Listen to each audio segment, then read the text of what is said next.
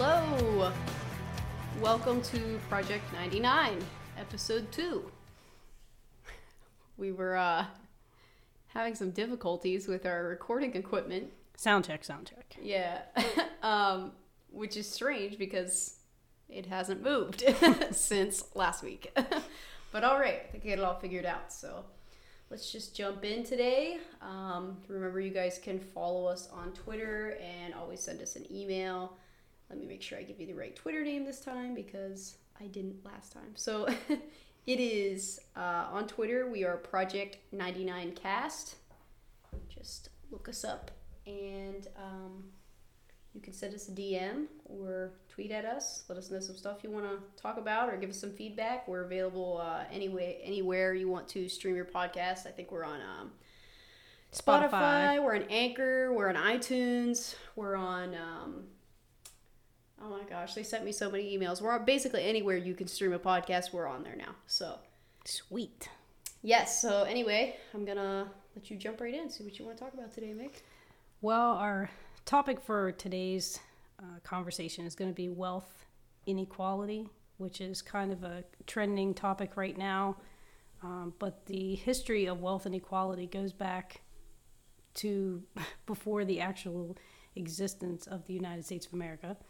So uh, I'm going to kind of get into that, but I think you wanted to car- cover some current events first.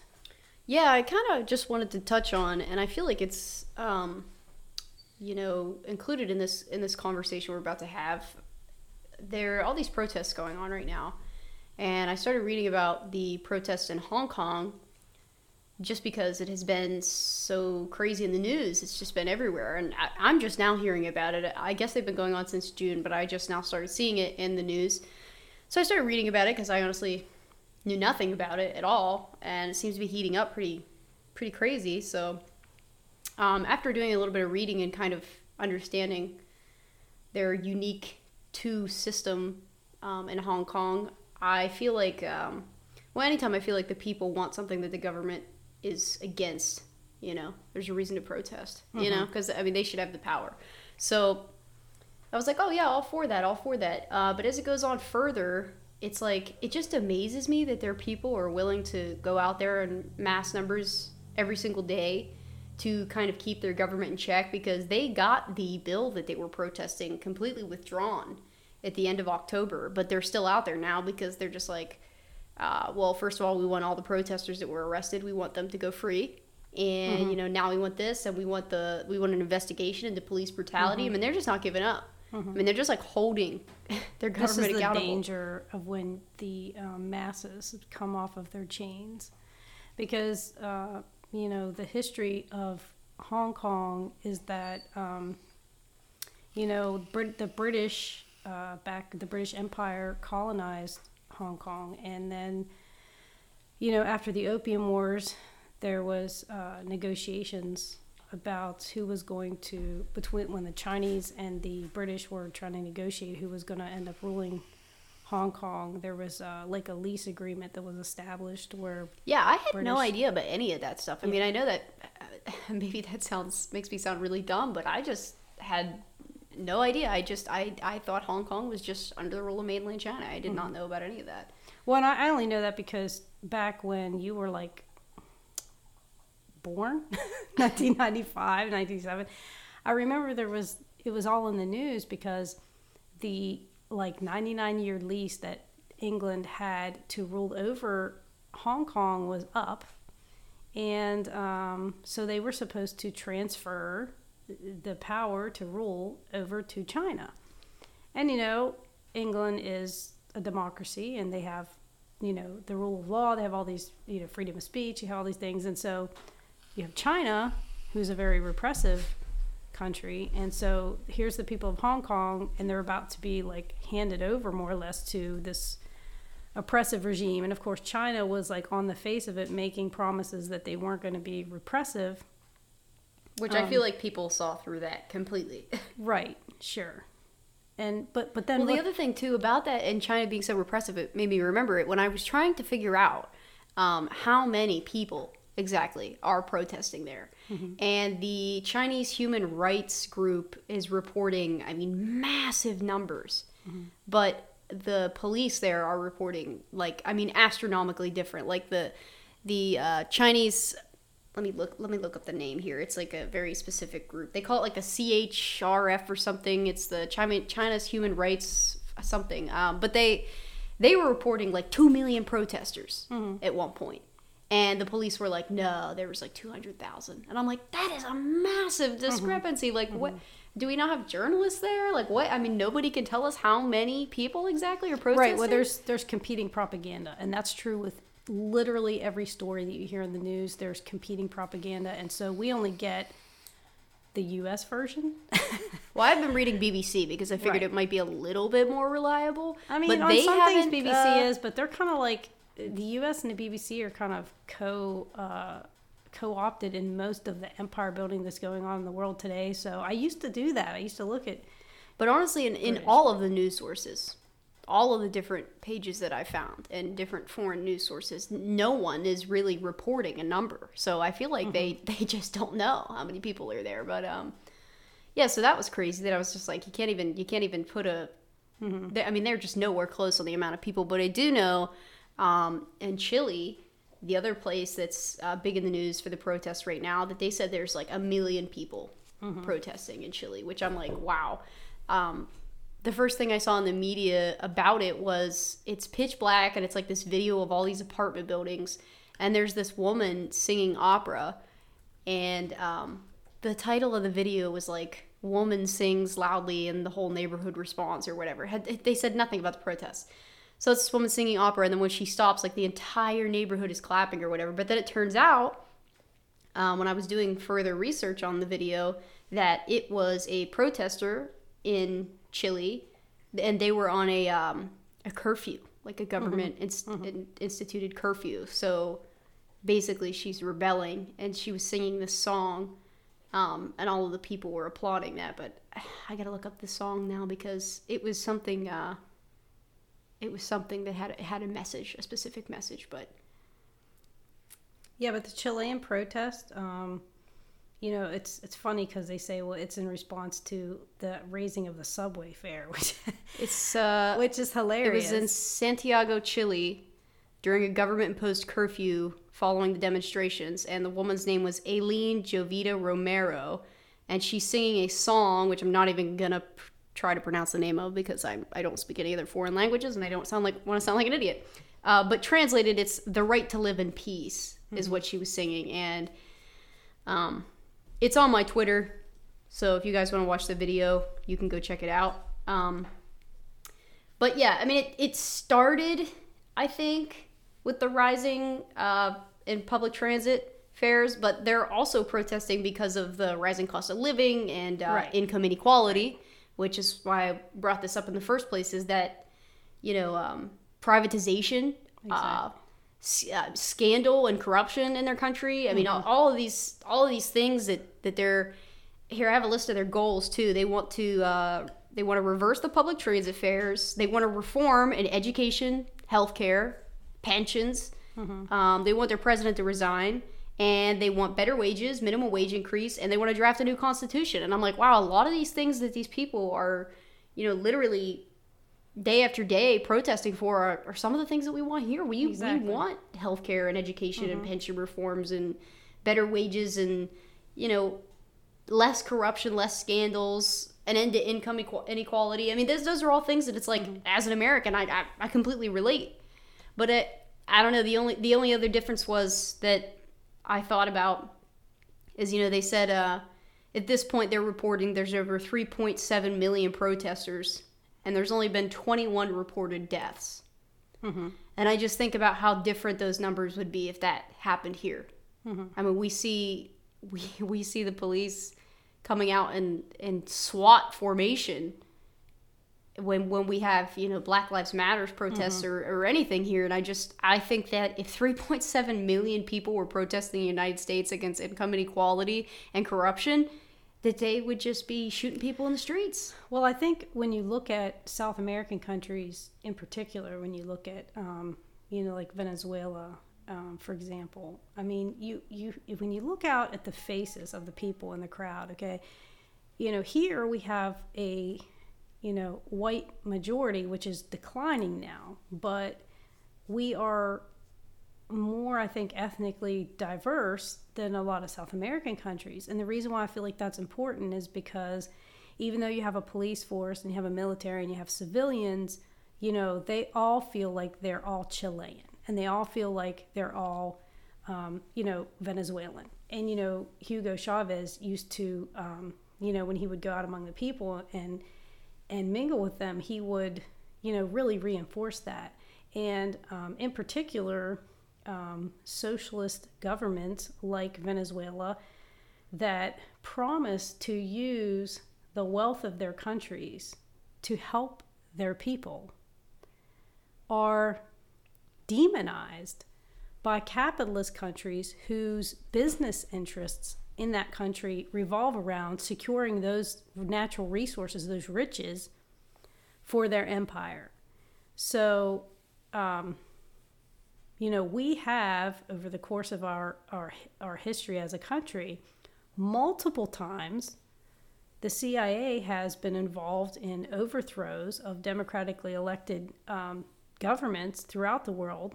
Um, and, and the motivation for that was because they these socialist governments were more friendly to their own people than they were to U.S. business interests, and um, so you get the competing empire versus the people.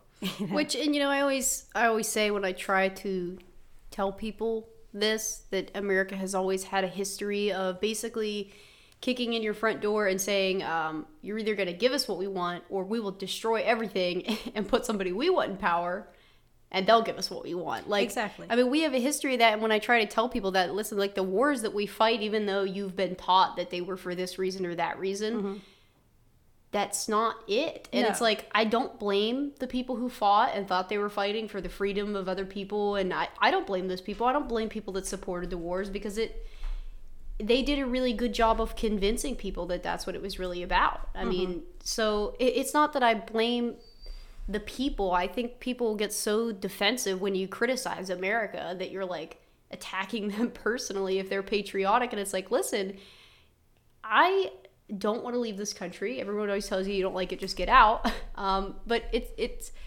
I think that we have an opportunity to be a really great part of the world. It just hasn't been that way so far. Right, right. I mean, I just I was talking to someone about this the other day. I was watching this Netflix series um, about Ivan the Terrible and the trials that went on, and you know, it kind of reminds me how how millennials now are making a big deal of, uh, which I get it. I I totally agree of you know, like attacking people who claim they're Nazis and like if you see a Nazi, punch a Nazi. And it's like I don't disagree with that because it's like Mm-hmm. You know, I, I just don't. I get it's their freedom. If they want to express that, go ahead, but you're still going to get yourself punched in the mouth. Like, I would gladly catch an assault charge to punch somebody who claims to be a Nazi in the mouth. I mean, mm-hmm. I'll go to jail for it. I don't expect them to change the laws, but it doesn't stop me from doing it. Um, but it just comes down to, you know, even after World War II ended and, you know, we went after this Ivan the Terrible, as we should have, all the way up until he was like 90 years old and dying in like the 2000s. Um, but yet, like, we never talk about how one of the guys who literally got us to the moon was a, a Nazi right. who. So when you're talking bombs. about Ivan the Terrible, you're talking about one of Hitler's. Well, they they said this guy was um, a Ukrainian, and he claims that he was a POW, but one of the POWs that um, were running the camps. Mm-hmm. Um, and there was this specific one named Ivan something. I don't remember the name now. Um, and they claimed, but they called him Ivan the Terrible, and he ran the gas chambers at Treblinka. Mm-hmm. And this guy, um, who claims that's not him, that's not him, but then they have like basically overwhelming evidence that it is him, and he's like a mm-hmm. liar, like that mm-hmm. it, it was him. Um, he had all these trials in Jerusalem and basically they came down and said there's just they they convicted him and then uh, years later they um, appealed it and the court said there's just not enough evidence to prove that he he was that man um, which people were outraged about because if you if you watch the show and you see the kind of evidence that they brought up, mm-hmm. it's like every excuse that this guy makes to be like, oh, it wasn't me. It comes back later that it's like, wow, yeah, it was you. Mm-hmm. Um, so then when he was like super old, America, because he lived in America, they shipped him over to Germany where they ended up trying and be like, yeah, well, we can't prove that you were Ivan the Terrible from Treblinka, but we can prove that you committed war crimes. So you're you're done. Um, so he did end up eventually getting punished, but it was just like the hypocrisy because I'm like, here we are again on another TV show where we're like, oh, America the Great, America the Great, you know, pursuing Nazis until their last breath, and I'm just like, yeah, but just the ones we can't use for anything. Right, no, exactly. And and matter of fact, I'm reading a book right now called The Devil's Chessboard. And um I'm actually listening to an audiobook and I keep going back and like re-listening to it, the same part, because it just is hard to sink it into my brain. But Allen Dulles, who was the um, head of the CIA, um, before the CIA, there was the OSS. And um, so he was in charge of that and then later became the head of the CIA. But he was like so chummy, chummy with all these Nazis. and like people were kind of giving him some gr- now now mind you that a lot of elites in the United States back in the day and in Britain or whatever they they liked the Nazis Right, they yeah. considered the Nazis to be like having it all together now I don't know that many of them knew that they were murdering Jewish people um, and and other people but um, they admired Nazis, and that wasn't like back in that time period. That wasn't that strange of a thing. But the fact that we're at war, sending our soldiers to go and die to fight Nazis, but Allen Dulles is like, let me see if I can help my Nazi friends out. Is like, like you said, it's like so hypocritical. And but again, it Right, goes. and this, but this isn't the type of hypocritical that's like, oh, you criticize something and then you, you know, you turn, you criticized uh, public buses, but then you turned around and rode the bus. No, like you're sending people to die fighting Nazis, and then behind the closed doors, you're buddy buddy Right, with them. Like that's right. disgusting. And Operation Paperclip is probably what you were referring to when we brought a lot of the Nazi scientists over to the United Yes, States. that's exactly what I'm talking about. You know, to utilize them for their skills. Like we spared them because we wanted their skills. And part of what um, Dulles' uh, kind of argument to people who criticized him when he was so openly kind of, you know, cavorting with these Nazis was that the Nazis were uh, against the communists. See, like you'll hear right wingers today say, "Oh, well, Hitler, that was the National Socialist Party," because they want to try and um, confuse the issue of democratic socialism with, "Look, if you elect Bernie Sanders, the next thing you know, you'll have Nazis," which is completely so st- eminently stupid. Oh, that's that's It's that's, so I want to post stupid. that on this Facebook page called uh, "Conservatives Getting Mad About Things That They Made Up Themselves."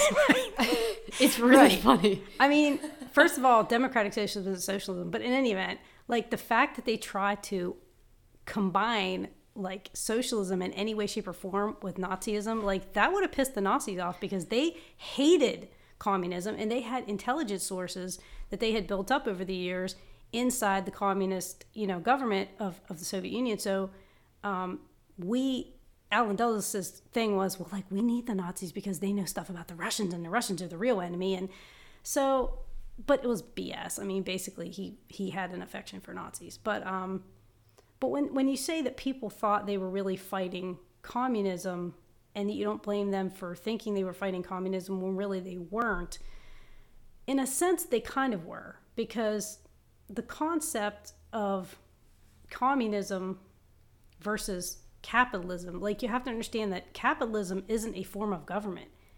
You know, you're talking about communism versus democracy, right? But people will say capitalism when they mean democracy. And the reason that it gets conflated is because in if you have a society where everyone is treated the same and where economics doesn't define your ranking in society, if you truly want a democratic society, if you have extreme wealth inequality, you can't have a democratic society. Right, yeah, which is why they always said that uh, America truly does not know a legitimate Democratic Party because our Democratic Party has always been just as corrupt and in the money.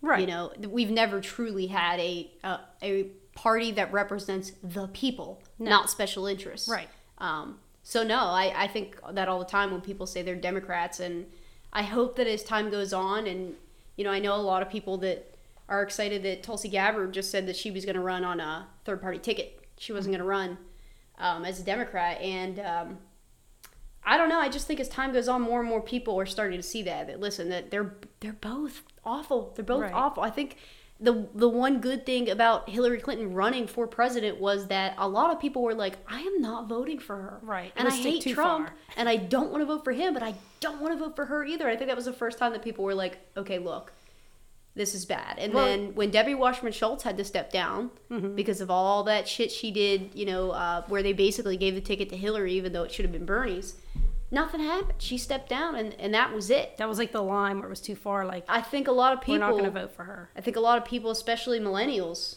were like, uh, "No, we don't support the DNC. We're not. We're not supporting them. We're done. We're done." With it's them." really funny, and I wanted to bring this up, and I'm glad that you brought that up about the the voting of the lesser of two evils because it's like this drama where every election each party picks an absolutely horrid person because they're trying to see the extreme level to which we'll go before we will just not vote. And Hillary was it because she was so horrible and Trump was so horrible. And I remember like all I heard in the whole election cycle was, well, I don't want to vote for Hillary, but I hate Trump more. Or I don't want to vote for Trump, but I hate Hillary more. Like, they're literally, nobody was happy with who they were choosing to vote for. Uh, I don't know. I know a lot of Trump people that were genuinely excited to vote for him, and I guess in this area, I But the vast of- majority of people, like, didn't yeah, want the, either the mass of majority of people, I would say that what that that was the case. But in this area specifically, I feel like people just vote for their own interest, and you know, we have a lot of coal mines, steel mills, things like that around here. And Hillary Clinton comes and says, you know, we're going to put all your coal mines out of business. And don't get me wrong, uh, coal mines are, are dying. People, Which, can- by the way, Trump is doing an absolutely Yeah. stunning job of meeting Hillary's promises. Yeah, he really I mean. I just think that's hilarious that she was like, "We're going to put coal mines out of and business," he's like, no, then- we're not, and then he did it anyway. and he, and it, they're worse. You know what I mean? It's like, hey, Trump, like, thank you for giving us Hillary's agenda. Well, because you can't uh, pump up the gas industry, the natural gas industry, without hurting coal. Right. And that's what people in this state need to realize that when somebody says we're going to put coal out of business, um, it's honestly just a progressive move because it's dying anyway. Right, Coal has never been a substantial, a consistent market here. They even talk, locals even talk about how they would get laid off in the coal mines back in the 70s and 80s and they would just, you know, listen to a radio station to tell them whether or not that mine needed workers to report. Mm-hmm. You know what I mean? I hear that all the time from people around here. Um, so it, that's never been a. Oh, but the lesser of two evils. I wanted to get on this real quick Yeah, yeah, because ahead. with all the stuff that's going on today with the opening of the impeachment trial, and you know we're hearing about President Zelensky of Ukraine, and there's not. I really haven't heard anything in the mainstream about President Zelensky, but I have to tell you the story because I heard it. Um, I can't even remember where I heard it now. Initially, it might have been Jimmy Dore show, but anyway, President Zelensky um, has he prior to becoming the president of Ukraine, he had no political background whatsoever. He was an actor. Okay, yeah. So was Reagan. So was No, Trump. but listen, this is the this is just going to blow your mind. So he was he starred in a television series about a high school history teacher who goes on a rant after his students are dismissed to go out into the rec area or whatever because the math teacher needs his history room or something. So the whoever the guy is that dismisses him tells him like nobody cares about history. Basically, like the math is more important. History is a pissant. We don't care about history. And so he goes on this rant about politics and how every election, like you get the choice of two shit bags. And I actually went and watched this episode because I had heard about the show, but I want the show is called Servant of the People. And the reason is because Zelensky, in his in his role as this high school teacher, his students are dismissed from the class, and he's ranting to this gentleman who dismissed his class about how politics are corrupt, both sides are corrupt. In every election, you get your choice of the lesser of two evils, and both of them are shitbags, and both of them are corrupt. Well, unbeknownst to him, one of his students hears the ruckus and starts taping it on his phone. So then he uploads it to YouTube and it starts getting all of these views because people in the country are disgusted by the corruption in their government. And here's somebody Joe who's, Schmo. Yeah. who's actually saying what everybody thinks about their shitty political system. So he starts getting all these likes on the YouTube video, people like commenting saying, Oh, why don't you run for president? And so the students come back to class and they're like, you know, telling him that you should run for president because have you seen the comments? Like everybody loves you, blah, blah, blah, blah. And, and he's like, What are you talking about? You know, to even enter the elections, you have to have so much you know, money to enter the elections. And um, they're like crowdfunding. So they raised like $2 million or whatever their, their, their money is there. And they're like, we have it. So he's like, no, no, no, I can't run for president. So they just basically go to his house and like dump all this money in his lap. They're like shove it in the door and they like buy a house with it or do whatever you want. So he enters the election, but it's kind of like just because he doesn't want to spend the money and he wins. So he becomes president of Ukraine by accident through a joke, more or less. And it's so funny because now he he is the president. That's really funny. It, it's like that's crazy. Drum, you know, they that's say, like a movie. They like say a, art imitates life, but truly, life imitated art in this case. Yeah.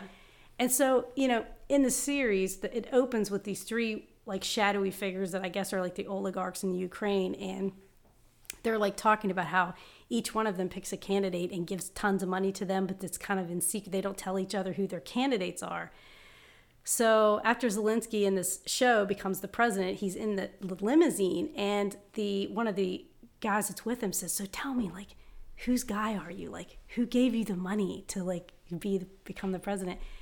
And he looks over at him. He goes, "Crowdfunding," and he's like, "No, no, no, seriously, like, who who gave who gave you the money?" And he, "You can tell me." He's like, crowdfunding and the guy's like oh it's okay you don't have to tell me like he refuses to believe it so then the oligarchs are kind of like oh he's your guy right no he's not my guy is he your guy and like so it's truly like he, he wasn't supposed to become the president but he did because they all made a bet that they would just oh let's just let the people decide like kind of joking among themselves like nobody from the outside is ever going to get into the political system so we can let's let the people decide who's actually going to be the one of our guys will be the president and they were like oh shit that yeah. actually happened so, So the fact that this guy is actually the president of Ukraine is you know what's crazy hilarious too is I feel like uh, I mean don't get me wrong I say this all the time that uh, Trump's an idiot and he doesn't know what he's doing and this and that um, but I think as far as the economy goes regardless of how many promises he's breaking like he told all these people well we're gonna do this and we're gonna do that it's like shit just doesn't happen mm-hmm. um,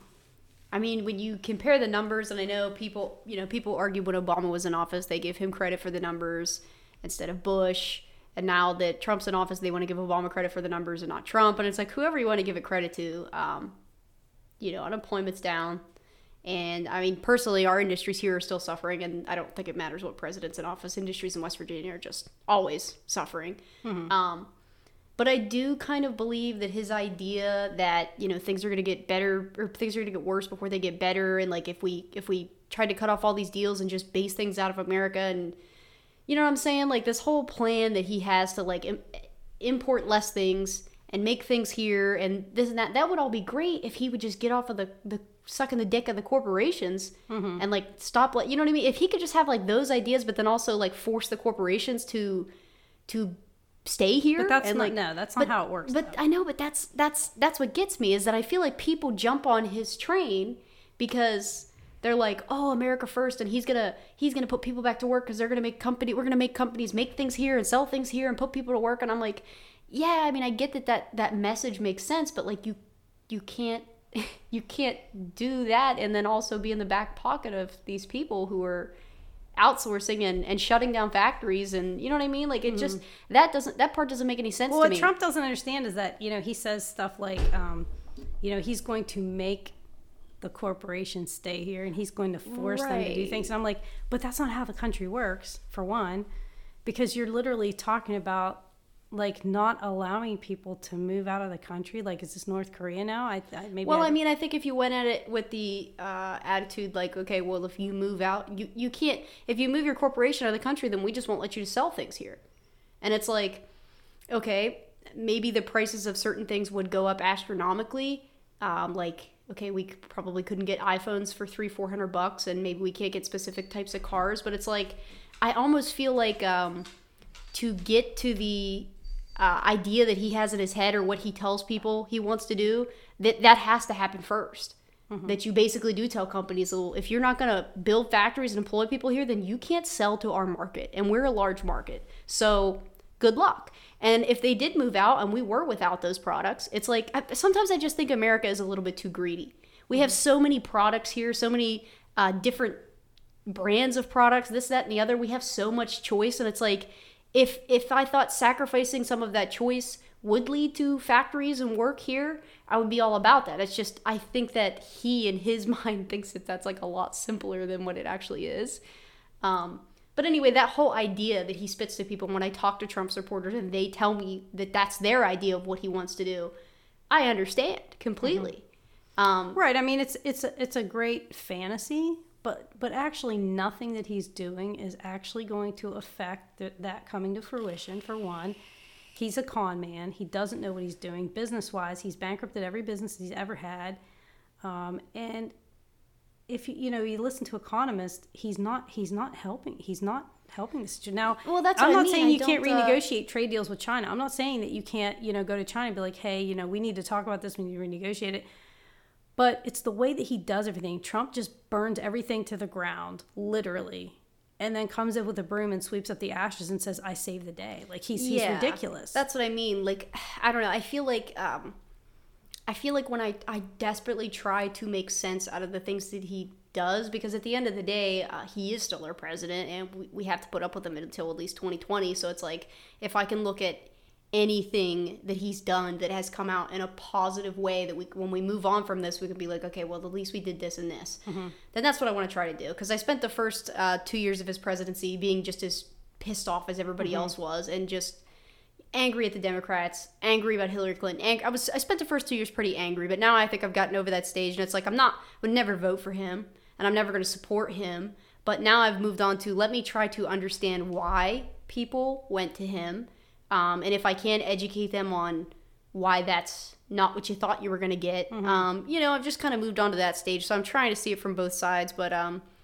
more and more I see is that I, I honestly think that because of the base that he has, that he's not even really the problem.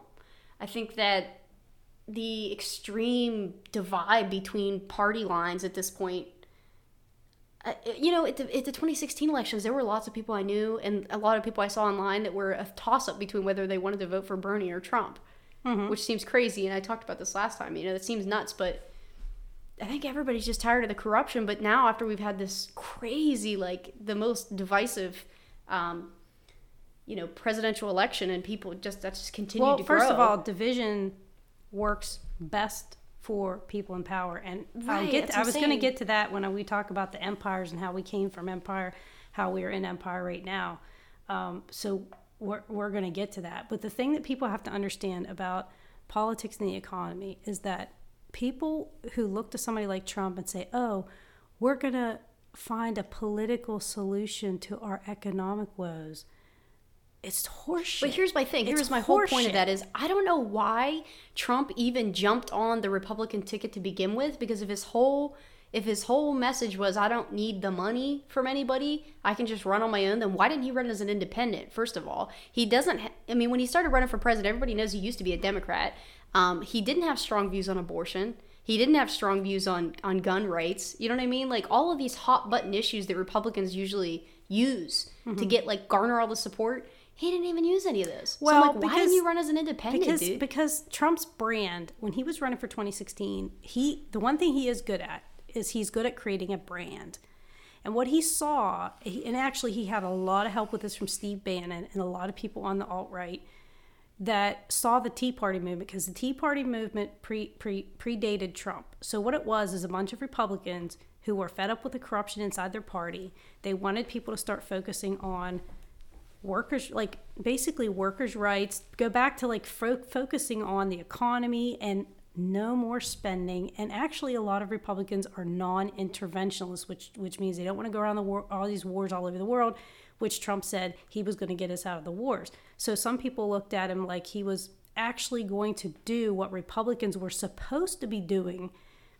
but couldn't because they were all tied up in business interests, so they weren't doing the interests of the people. Well, now you see the Democrats, the progressive movement, is exactly the same thing as the Tea Party movement. Right? Yeah, we need a yeah. So we, Trump we need rode that. tea, tea Trump, party movement. Trump the left. became Trump became the mascot of the Tea Party movement.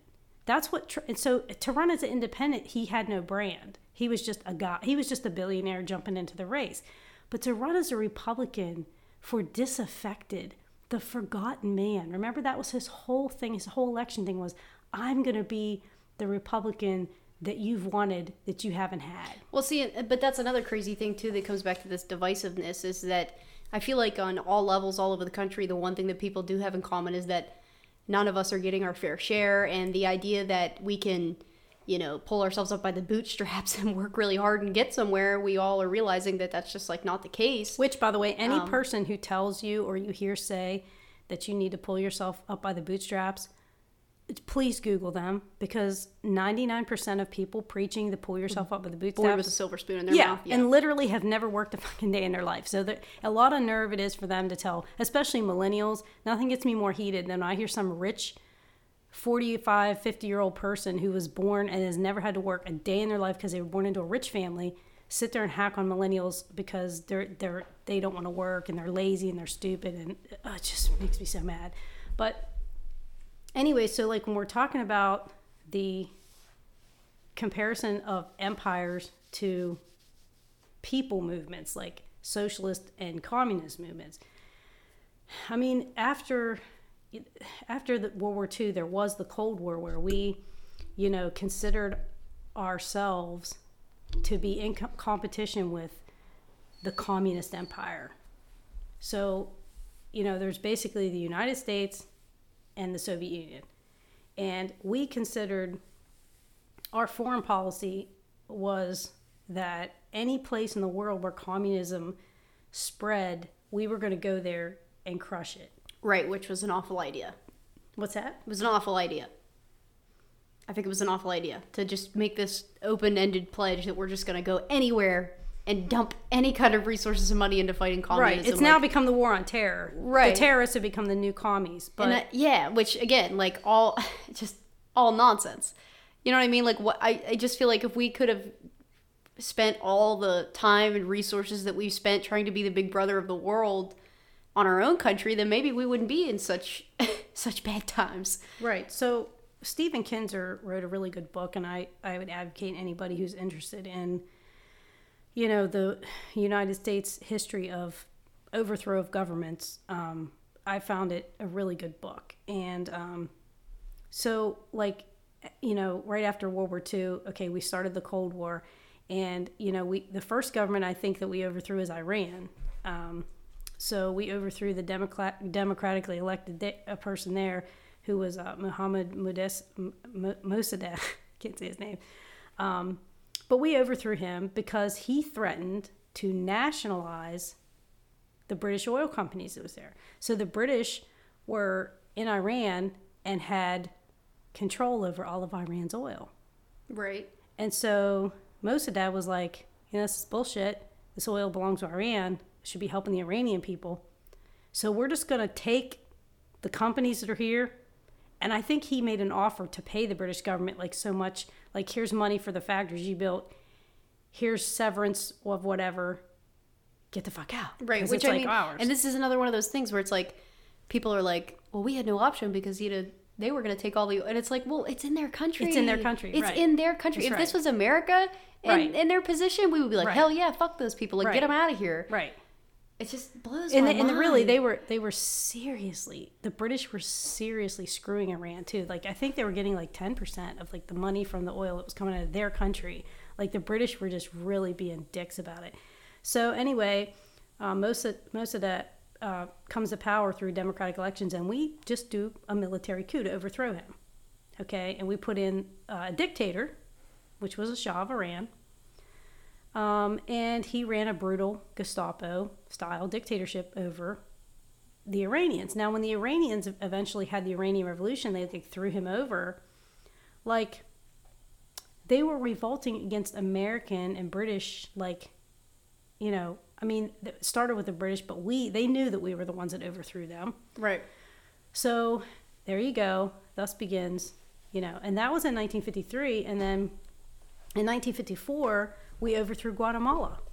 So you had uh, Arbenz, who was the president there, and he threatened to nationalize the Rockefeller owned United Fruit Company.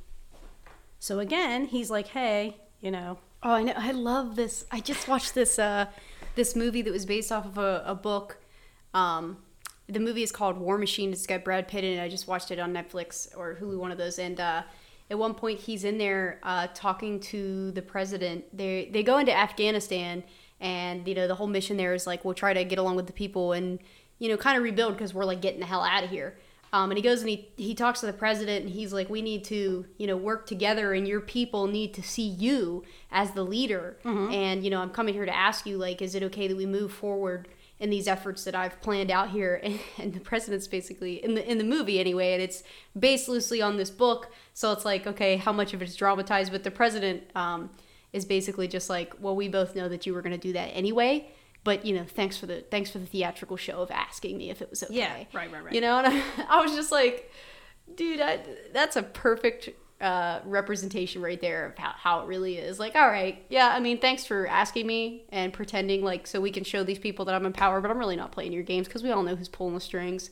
So let's just not. Yeah, yeah. I mean, because in the whole world, this is the problem: is that people in the United States of America, even though all of this information is accessible through the National Archives, through declassified documents of what the CIA has done all over the world, um, people in America still have this fantasy that- denial. that the U.S. is some good force of good taking our military around the world to spread freedom and democracy. And when you look at what the CIA did, It's just funny that we seem every to, single uh, country that we overthrew, like there were horrible dictators who mass murdered people, and we supported them because they were better for our U.S. interests. Yeah, Whenever it's I hear funny somebody say U.S. people interest, like, I'm like, "Oh, no, it's corporate interest. Yeah, Don't we're going U.S. to uh, interest. spread democracy and freedom, and it's like funny how every time we do that, we just somehow come out benefiting. That's really weird, isn't it? Oh, It's just, like, it's just crazy. Wow. how how lucky we are. So you know anyway, what was like- funny was one of the emails that got released that Hillary between Hillary and one of her her little minions, um, uh, Neera Tanden, that got exposed by WikiLeaks. Neera Tanden emails Hillary and she's like, "Hey, like." I was just thinking, you know, and this is just me talking like in a funny voice, but basically the gist was, you know, Hillary, we should go in and, you know, take over Libya, but like domestically, people are going to get tired of footing the bill tax dollar wise, you know, for like overthrowing these countries. So, like, what if we just take their oil? I mean, like, as payment for like us overthrowing them. So, Hillary was like a big effing warmonger, and like, it was, t- they, are just no different than the Republicans Right. who are all for overthrowing governments to to get the resources there. Which, by the way, Libya Libya is in utter destruction right now. And I'm not saying Gaddafi was a was a decent guy. I'm saying they have open slave markets there where they're selling human beings there now. Like that's what Libya is now. Thanks, Hillary. Like. I, so no no one of the parties is any better than the other when it comes to this kind of stuff. It's whether they're in bed with corporate people, because if you notice, Bernie said that um, you know he uh, he's against these wars and that he's against a military industrial complex.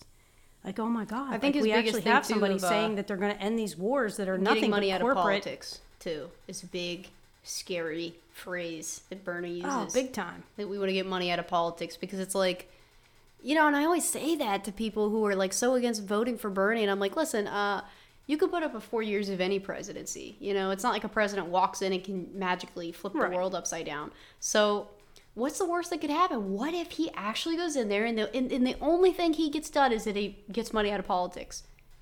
How can you say that's a bad thing? Oh, You be a real how- bad how- thing for some people, but not not the common man. Not for. I mean, it's just like, have you seen that meme of like the middle aged white lady just like screaming at the top of her lungs, and it's like people who make forty thousand dollars a year getting mad that Bernie's going after billionaires, and it's like Right. it's like this average lady like screaming. It's like, what? What? are- Why are you so mad? Okay, like, and I'm going to go back to that them? too because, like, You're you're with us, poor Right. folk. Get over it. Like, so, so, anyway, anyway, yeah, yeah, we went on for like 45 minutes here talking about uh, basically everything else. But Yeah. um, what we are talking about today for the, the main portion of this, I guess for the rest of this, is uh, income inequality. So, um, and if you look at if you look at go back and look at all these, like, there's a whole list of them I have here. You know, um, Haiti, and then you know the Bay of Pigs invasion that was with Cuba, um, Ecuador, Congo, uh, where we've assassinated people, Dominican Republic, Brazil. We actually did try to overthrow Venezuela once before in 2002, and we kidnapped their leader Hugo Chavez, and we took him to some undisclosed location and we did a military coup. So we sent people in there to kind of arrest him and spirited him away. And we told people here in the press, like, oh no, we've saved the people. So it's like we were saving the people of Venezuela from Hugo Chavez. But when Hugo came to power, like people were in abject poverty. And he, what he did is he took the country's oil resources, because Venezuela is the third, you know, largest oil um, producer in the world, and they, he was going to use the oil proceeds to help the poor. Fancy that. So he built schools and he did, you know, gave people free health care. He did all these things for the people. But of course, that pissed off corporate interests who wanted to be in Venezuela making money off Venezuela's oil. So we started to demonize, demonize Chavez here and say that he was horrible and he was a dictator and all these things. And so we kidnapped him. And CIA uh, was behind this military coup, and the people came out in the streets in insane numbers saying, like, give us our president back.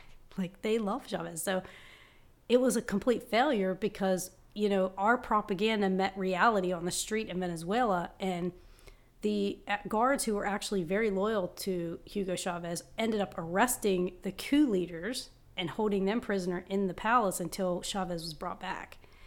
So it's really funny to me. And yes, uh, you know, Venezuela is having a lot of economic problems, and there's two main reasons for that. Because Chavez, because they had oil was all their main industry, um, he used oil as credit, his line of credit with the world, to get all the things for his people. When the price of oil dropped, it was devastating for Venezuela because that was their main source of money. So it's like all of a sudden their money was worth so much less, and he had got them kind of in debt with all these social programs. So that was part of it.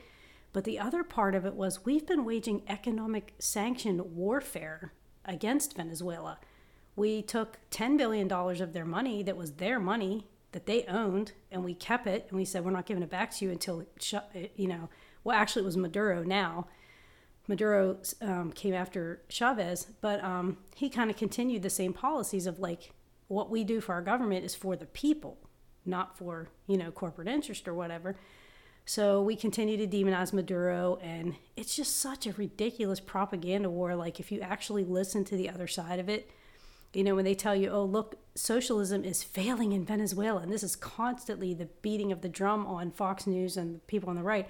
Oh, Venezuela, look what happens with socialism. They're trying to make the United States like socialism. You'll be standing in line for food. And they do all this fear mongering. When the reason Venezuela is crippled is because we are not letting any goods get into their country. America is such a bully that we tell everybody in the world listen, until Venezuela caves and gives us what we want, we're going to just starve them to death. Like that's literally what we'll do to get these governments to capitulate and give our businesses entry to their markets instead of just leaving them the hell alone to like run their own countries. So it all comes down to economic inequality. You know, they don't want countries to help their people. They want countries to help the corpor- our corporations and corporations and multinational corporations all over the world. So and the same thing is happening right now in uh, where else are we seeing? Um, not Brazil, uh, Bolivia. Oh, Bolivia, yeah, yeah. So Bolivia had elections, and their leader, who was elected, um, was spirited out of the country at more or less gunpoint. I mean, he resigned, but you know, and now this, uh, you know, leader down there, she just declared herself the president, and that's what they were trying to do with um, you know, Maduro, they were trying to kick him out and have Juan Guaido just who just declared himself the president after the elections in Venezuela. He just came out and said, "I'm the real president." he wasn't even in the election because he boycotted the elections and told all of his supporters, who aren't that many, also to boycott the elections. And then came out after the elections and said the elections were fraudulent and I'm the president now. And the United States backed that because that's our guy. So it's all bullshit. It's all about economy has nothing to do with the, you know, it's all about business interest. Everything in the world right now is about business interests. So, anything else you want to add on that? No, I don't. I just uh, I don't know how many times I can repeat the same thing to try to make people understand that you know I, I don't know what I don't I, I don't see it as a generational difference thing because you know history's been repeating itself for so long so I don't know what it is that it's like Well, I think it is Listen, a generational thing because people that were born, like the They baby just- they're in boomers, they they believe it. They want to believe in this, you know, fantasy that they've been taught that America is, you know, waving the flag and everything's all noble and good and we're for freedom, we're for democracy, and I'm like, okay, We're but not. actions actions speak louder than words. right So I'm not anti-American. What I'm saying is, just look at the facts. Just go and look at our history of what we have actually done, and then that brings us back to, you know, the history of income inequality in the United States. So you know, when we talk about U.S. history, we tend to think of okay, we go to school and we learn about. You know, George Washington, he's the first president, and, you know, the Declaration of Independence, and we wanted freedom from England for freedom of religion. We're told like all these little cute little myths about why we became a country.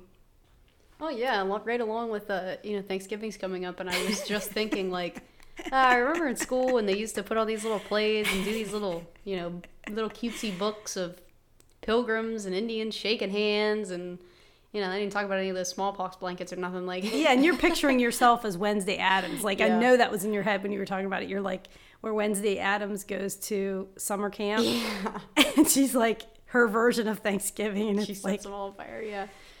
No, yeah, it's just talk So- about indoctrinating the youth. right. So like Um, just lies from the start. So going back to before the United States was a country, because I think it's really important, and I'll be really quick as fast as I can about this. So Oh no, take your time. It's fine. the United States, um, the colonization of the United States was primarily done by the British Empire, the French Empire, and the Spanish Empire, but to a lesser extent, they were like in Florida and Mexico, further south. Um, and then there were some Dutch, there were some smaller ones, but pretty much, um, you know, the British king sent uh, wanted to establish colonies here. So, and the difference between the British king and say this the Spanish Empire was the Spanish Empire pretty much sent explorers to rape the natural resources and send it straight back to Spain. Get all the gold you can, fill the ships with with treasures and whatever you get and send it straight back to the crown. That was pretty much the line, the chain of command of how that went with the Spanish Empire. So, but the British, what they did was they established three main colonies on the east coast of the United States and they were companies. They called they they, they just called them companies, and they um, they were basically like stock uh, stock holding, like kind of like the stock market. Like you go to the stock market, you buy stock in a company, and however that company profits, you get a that percentage of it, right? So like these colonies were little, um, basically s- stock companies, and the wealthy and the crown had like stock in these little companies. There was three of them, and um, Plymouth was one, and I and I can't remember the, the three of them, but um, but so basically, they were established here with the sole purpose of profit. That's why they were here. They came here for resources. So, and there were so much resources here. There was lumber, there was all kind of arable land that they could use. So they were like, ching, we hit the jackpot, right? Except for these pesky Indians, we have to deal with them. So that was an issue. But um, Even though, like again, in every situation, they really didn't have to deal with the Indians. They could have just been like, "Listen, we're going to take ninety percent of your stuff, but you can have this ten percent." Like they could have just kept them happy enough. I guarantee the Indians wouldn't have fought it because they weren't greedy. They were just trying to live.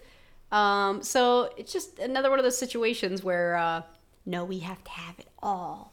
So we're going to destroy you to make sure we can have it all. Just- Yeah, I mean, I'm sure, up. like, I'm sure that there were, and there were Indian attacks that were um, against settlements that were, you know, reportedly unprovoked, and I'm sure that they were just like, who are these strange people in our territory?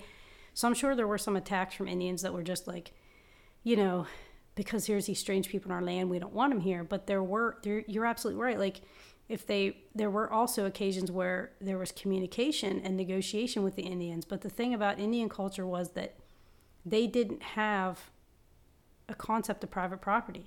right, exactly. So they didn't understand when the British were saying, well, we're going to buy this piece of land from you. They were like, well, sure, you can use it too. right. Yeah, they had no concept that they were. In fact, that's one reason why Europeans have surnames. That's why we have a first name and a last name because you pass your life savings to your children. So you you have to have a last name so you can trace your lineage to hand over private property. Like that's the purpose of a surname. And like the Indians didn't, Didn't have, have them. Yep. No, there was no.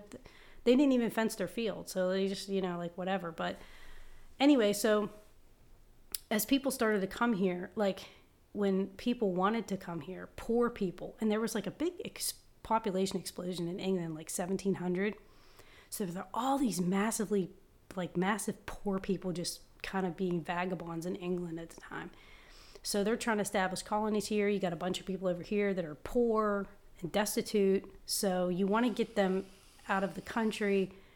But of course, you know, they want to figure out some way to manipulate this to get more. So what it was is you would sign yourself and into indentured servitude to these British uh, governors of these, you know, colonies. And you would come over here and you would work for so many years and then you would get your freedom. Oh, you know, kind of like uh, how you do in America when you're born.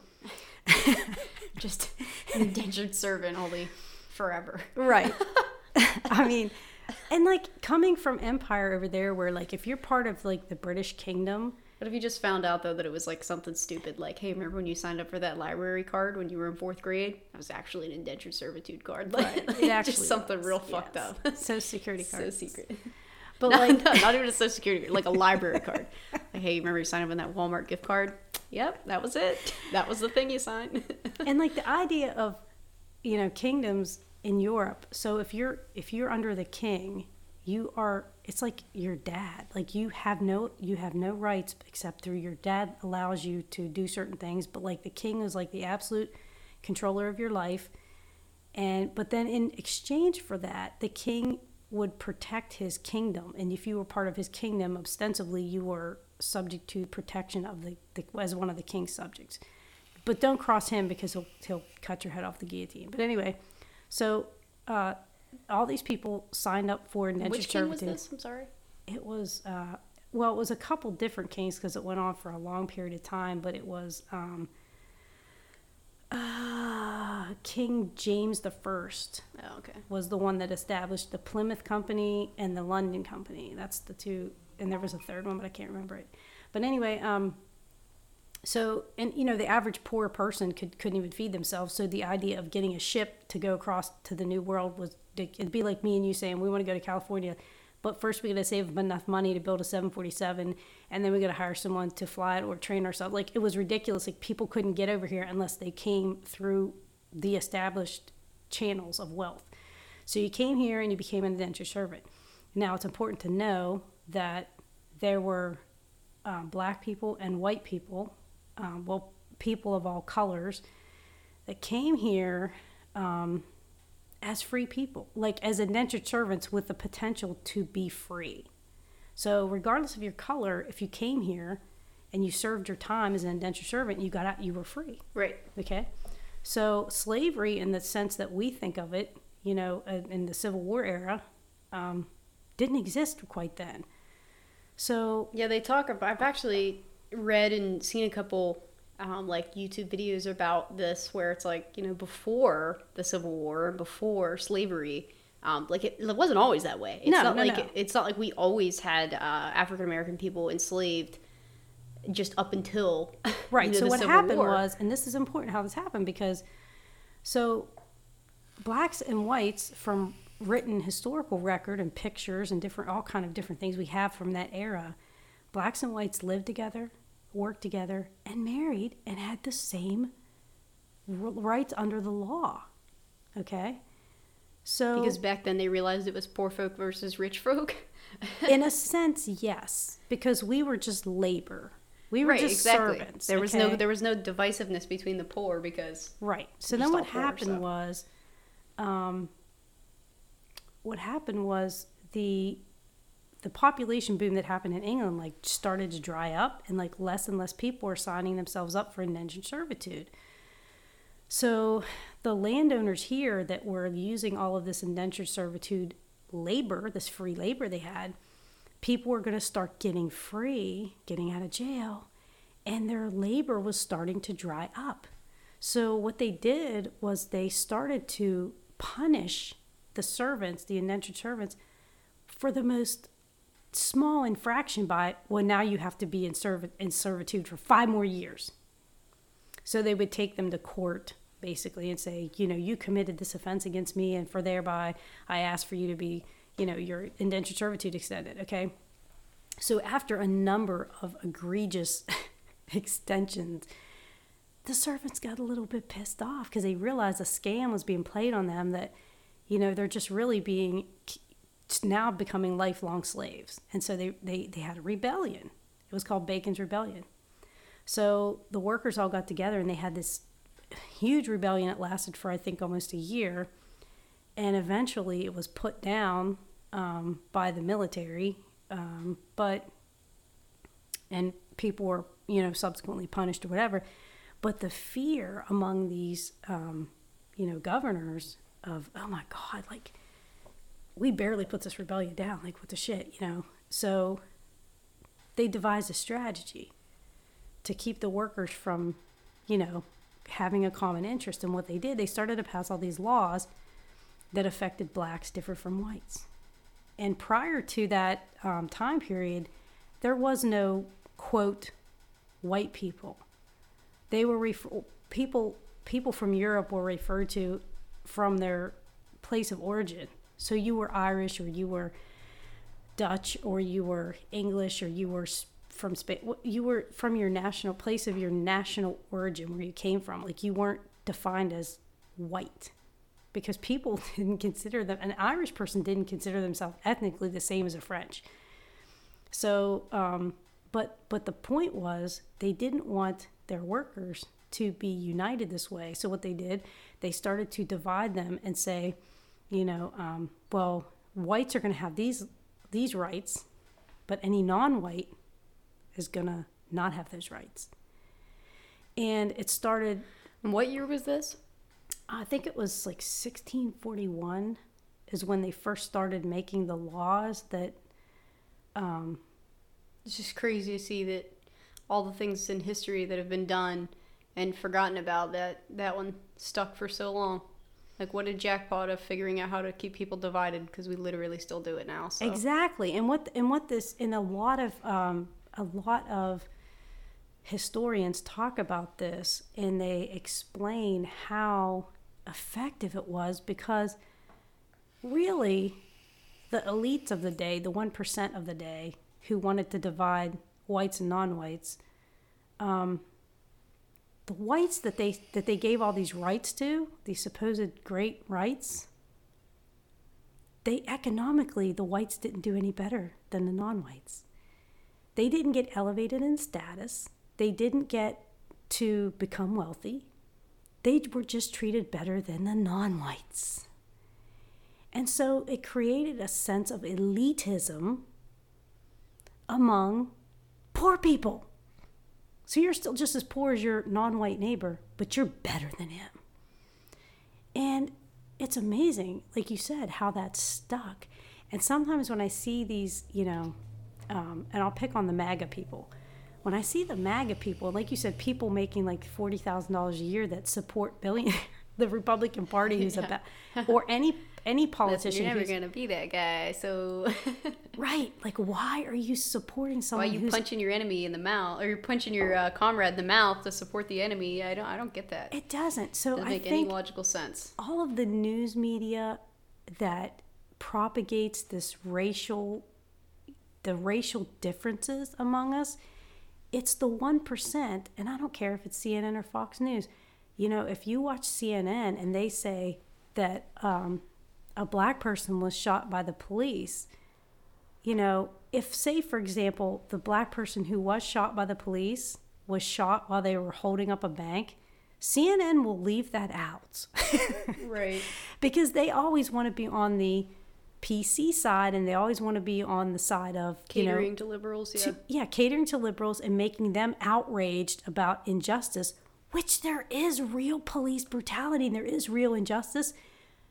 But not every single case. Right. And yeah. so- well, and that's that's that's what I keep saying about everybody keeps saying like, oh well, Trump will be out of office in 2020, and I'm like, I don't know. I just as much as I you know hope and hope and hope and hope that Bernie will get it this time, I just feel like the the divisiveness and the um, elitist attitude of the left is is going to hand the election right to him. That coupled with the fact that you know damn well the DNC is, you know, pushing for old crusty Joe Biden.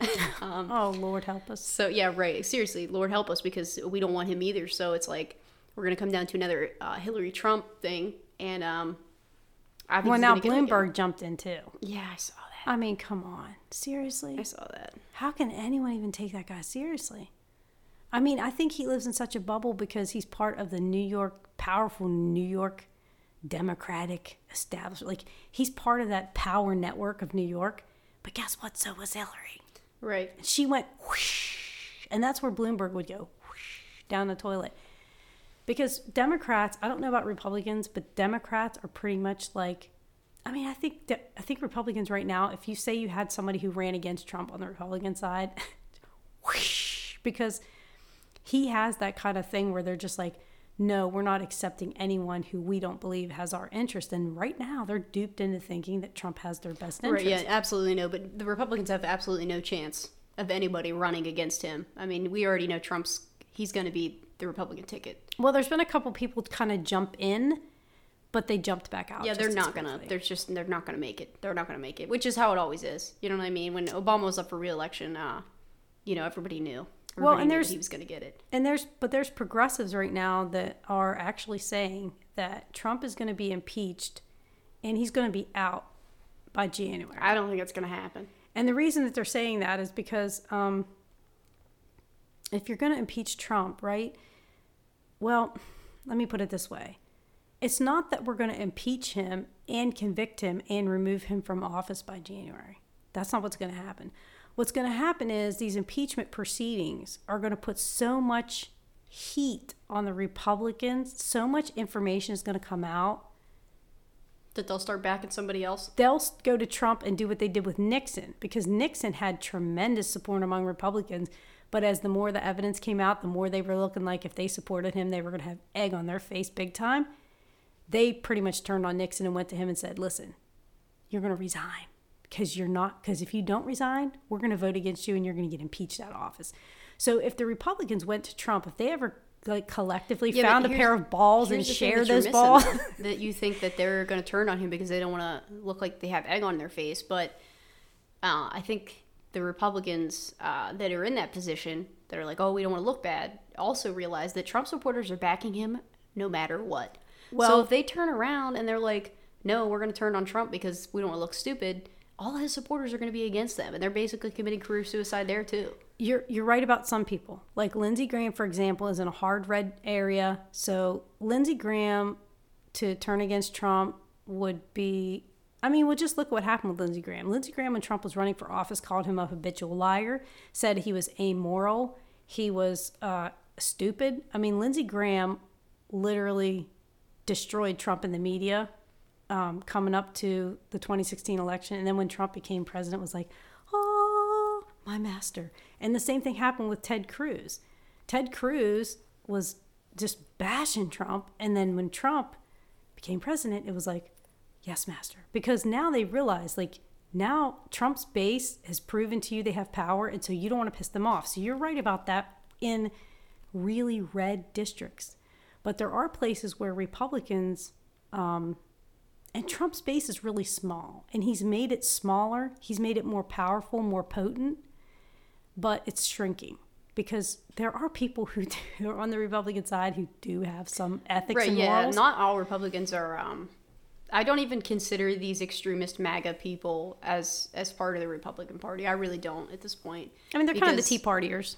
i i don't know i've talked to a lot of republicans you know people who just believe in those hot button issues like gun rights and they don't believe in abortion and they believe in family values and this and that and it's just like you know i don't i don't agree with the shit that they agree with but it's like I can come to that ground where it's like, all right, free country. You know, you you have the right to believe what you want to believe, and that that is what it is. But th- those people from his base are not you know they're not they're they're not the same. They're well, not the same. They're not. No, there's a cult. There's a cult. I call it the cult of Trump. I mean, and it's the same people, you know, just on like on the left side, the people who are still to this day like crying about Hillary not oh, being I president. And they're awful. I mean, for a while there, I couldn't post anything about Bernie Sanders without these people like just coming after you. And you know what's so You know, crazy? like, like well, Kamala, you, you voted for Bernie. Well, you're the reason why Hillary lost. You're the enemy. You're as bad as them. And I'm just like, you guys are psychopaths. Like, like the other day, I thought that Hillary had died because I thought Kamala Harris inherited her worshippers because some lady was actually on Twitter saying,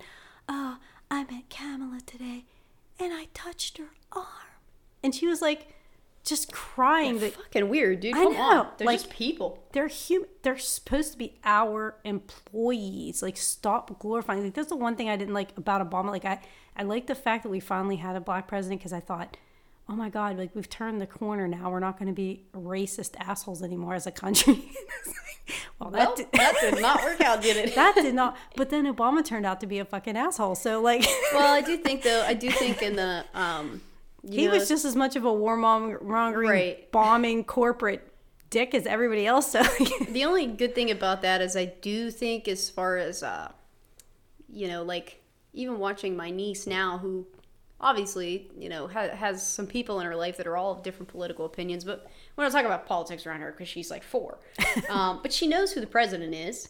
You know, um, and she says a pledge of allegiance at school, and you know she's just learning that stuff because she's a kid.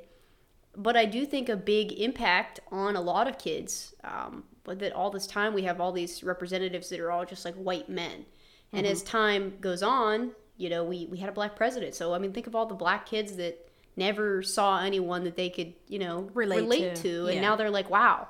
You know, someone who looks like me was president. Right. No, you that know, was and it's a like, thing. okay, if, if you got to take any takeaway from it, you know, children who are innocent and they don't, you know what I mean? They don't know one way or the other anything about political Mm-hmm. And they can know but- that in the sense of politics, they have complete equal rights because Obama was just as big an asshole as every other president. so, congratulations, you have equal rights when it comes to being a president. but I mean, even still, though, I mean, again, it's it's good that they they're just children, so they didn't see all that. But I mean, all the things that people did to Obama, it doesn't. For all the things that he did wrong, it still doesn't take away for how people treated him because he was black. I mean, people right, no. hanging up those dolls that were Yeah. like lynchings of him and all that. I mean, that just the, the true racists brought themselves out. And in And that respect, it's like, too. I, It's I like- hope that they the kids got to see like, look, somebody who looks like me became president, and I hope that had that positive impact. But at the same time, I hope they didn't see the backlash, Right. Because it was awful, and, and I I, can't. was surprised. I can't Were imagine. you surprised that Obama wasn't assassinated? no, I'm not. I, Like by I don't some think, racist person? No, I don't think that. You know, I was just talking about this earlier, and I was talking about these protests in Hong Kong and Chile that Americans are kind of pussies. We're not really willing to sacrifice. people because I think the CIA would take Bernie out or try to. We're not, uh, yeah, maybe the CIA, but not just some random rogue person. I mean, the idea that like some person is so uh, willing I to don't know. Some sacrifice dude shot themselves. Reagan. It was a nobody. Well, at least think he was a nobody, but Yeah, I don't know, dude. I mean, but that, again, that's a different time. And this time, 2019, I don't know. I just don't think people are willing to. They're not as uh, as consumed, as as angry as we are at each other. Basically, all we're willing to do is get on Facebook and argue with each other. Nobody actually wants to do anything. So I don't know. When people talk about all these, oh, this is gonna happen. This we're gonna do this, and there's gonna be a revolution. I'm just like, y'all won't even get off your fucking phones. Like, yeah, right, dude. Good luck. I mean. maybe if you threaten to take their phone away, they'd take up arms. Yeah, as I said, the only revolution that's going to happen in this country is if uh, we get a president who like cuts off the internet or like you Yeah. know something like that. It's just maybe, maybe that's why you know Trump's like doing these trade deals with China. Maybe he'll uh, think twice because if people can't get their iPhones, you know. Well, be, the thing about be a fucking China is, I mean, Trump's been ragging on. First, he started with Japan, and then he's, I mean, like, I'm talking decades ago. And I think it's just part of Trump's psychology that, um, you know, he thinks he has to be the best at everything, but he sucks. and he was brought up by a dad who was like, listen, you're either the biggest guy on the block, or you're a loser. And so, you know, you so- ain't first, you're last. Yeah, I mean, Bobby mentality. I mean, I think his dad was an abusive dick, and I think it probably lended itself a lot to his psychology. But you know, it's like he's so like over the top, braggartly, grandiose about everything. He has to be one number one in everything. And so, if Trump isn't number one in something, it's not because of him, because he's Somebody an extreme narcissist. It's somebody else. Yeah, which So- is crazy too, because his base is always talking about you know snowflakes and nobody wants to take responsibility and blah blah. And I'm just like, dude, I don't know. Again, here I am in between party lines, and uh, I get sick of people not taking personal responsibility either. But he's one of them, so it's like, you know right so saying? like i mean his businesses if his businesses fail or some some business in america is not doing well it's like somebody else's fault and i'm not saying that china doesn't do things like manipulating their currency and doing different things to try and have a leg up but here's my thing like how can you argue that the economy is booming. It's so great. I mean look at everything that's gone on like how our, our stock market has just gone up and up and up and up. And also say every country in the world's been screwing america for 20 years and i'm gonna say well if they're all screwing us like how did how did our economy Well, I don't so know. I mean, see, when I get into discussions with this, it's again, I, I try to see the other side, and it's like, I do think in a lot of situations that we we are getting taken advantage of. A, a big one is like why we give so much money to Israel.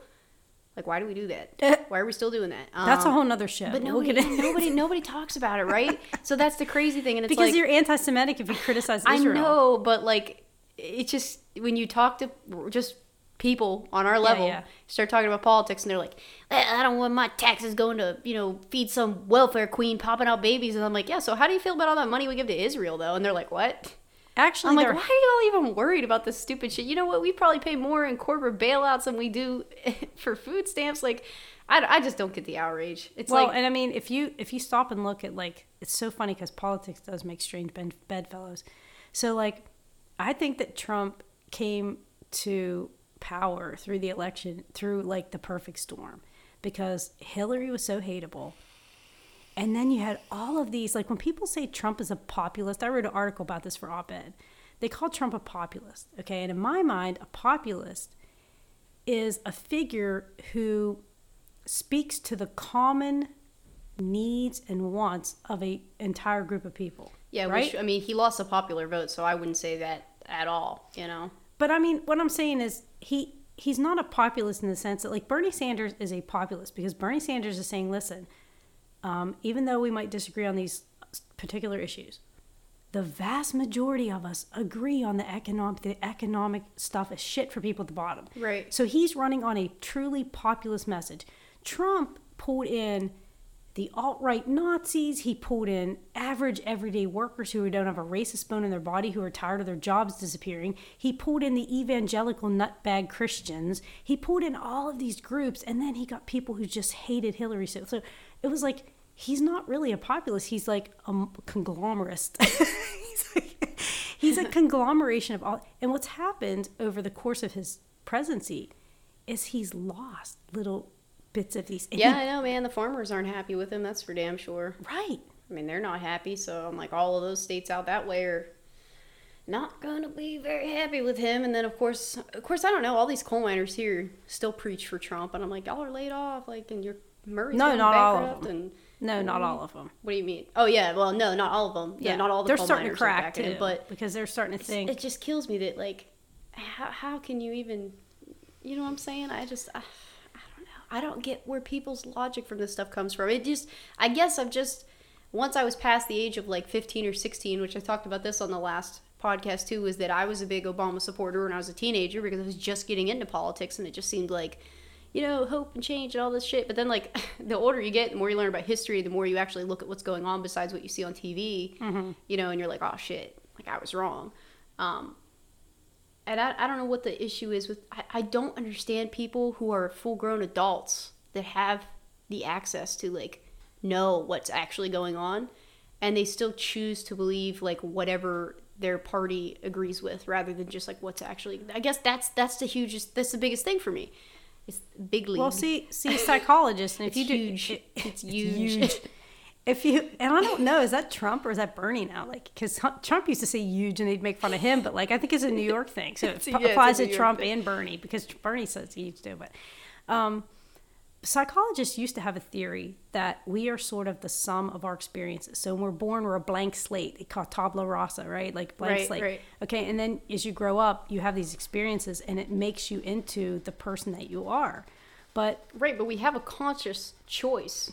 But to be like, listen, I learned all of this stuff, and this. I mean, I get that. This is why people grow up religious and they continue to be religious, or they grow up in a Republican family and continue to be Republican. I get that, but it's like at a certain point does your does your mind not reach a level where you're like I can make my own choices? Like I can receive my own information and change my mind like right. Well now because because we've we've examined enough people like therapists have had you know enough years and years of researching people that you could have a woman who grows up in a home with an abusive father. You could have two women who grow up in homes with abusive fathers. And one will go with an abusive man and one will like overreact to anything a man does to to not be in that situation. So like or someone grows up with alcoholic parents, some people become alcoholics and other people never touch alcohol. Right, yeah. So what they have come to current uh, philosophy or in psychology about personality now is that when you're born, you have a certain predisposition. So that let's say you and I are born with a quote conservative brain and a, and a liberal brain. So we're at school and we're playing with toys, and some kid comes over and wants a toy, and he's bigger, and he just yanks the toy off of another kid, and we're both watching this happen. Like the child with that has a tendency towards more of a conservative, like aggressive kind of take what you want kind of personality is going to be like, yeah, man. And then the other child is going to see that as like, that was horrible. So kind of as you grow up, if you're predisposed to have an opinion, a feeling about a situation, that throughout your life you're going to reinforce your own beliefs as opposed to like really looking at anything objectively. And that kind of makes sense to me. So then I started to wonder okay, like say racism, for example, is there like, can we declare racism as a mental illness? This was my, my theory in my brain. Like, my, my hypothesis. Could we say at some point that racism is a form of mental illness? Because it, it doesn't biological, biologically make any sense to be a racist. Yeah, it's almost like a. Um, it's like a would, neurosis. It, it would be like a, a phobia. Yeah. so then there hasn't been a lot of like in depth research done into that, but um, there's been some research done into where they've asked people to self declare whether they feel they're more conservative or more liberal. And then they examine those people's brains. And what they found is that people who are self declared conservatives have a larger amygdala. So they have more fear response. They have more fear response. Well, that makes a whole hell of a lot of sense. and I always felt like I always felt like these flag waving, gun toting, um, you know, super macho people are the biggest scared shitless people I've ever seen in my life because if you're really courageous, you don't have to go around like sticking your chest out at people. Like you're you're confident in your strength to where you don't have yeah, to be. Yeah, we have a weird thing in this country, and I don't know if it's like this everywhere, but I just me as a person who likes to analyze people's emotions and their thought processes and things like that, I just have found that people are very afraid of being vulnerable and it's like those type of people that walk around like puffing their chest out like you're never gonna you're never gonna see them ever act in a way of compassion because then that might show some Weakness. vulnerability and they yeah right. they associate being vulnerable with being, being weak. weak right and i just think quite the opposite because it's like i don't know how many times i've put myself in extremely vulnerable positions and it's it's terrifying i mean i'm just as terrified as they would be but i, I still do it you know what i mean so it's almost like I, I, again another one of those things that seems to make perfect sense to me because it's like well here it is. Like that, that makes perfect sense. If you're mm-hmm. willing to show vulnerability it's because you're not afraid even though you know everyone sees it as a weakness and you, you are opening yourself up. You're basically laying your belly to the beast. And it's like if you're brave enough to do that mm-hmm. you know that's what shows bravery not not hiding it. But it's that makes sense to me but then yet we we still have the problem. So mm-hmm. i'm like where is the disconnect here? Well i think too like the political discourse, the way we're going on about it, and I and I try to scold my progressive friends about this, that if if Republicans, if conservatives are really reacting out of an honest to God like fear response, like I'm afraid if I accept homosexuality, the next thing you know, I might have to question my own. Like that's their thought process. Like if they accept a Muslim, it's like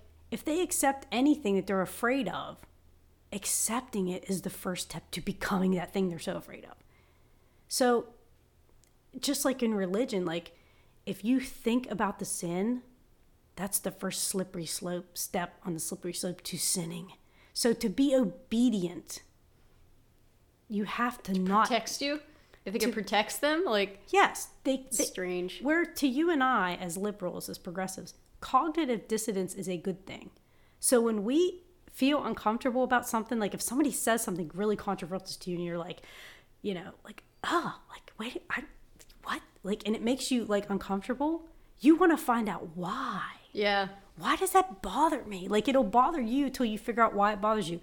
To a conservative person, when someone does something that offends them, like offends their sense of protectiveness, they just attack it. Well, and see, normally I would agree with that, but I just so many people on the left have become like that.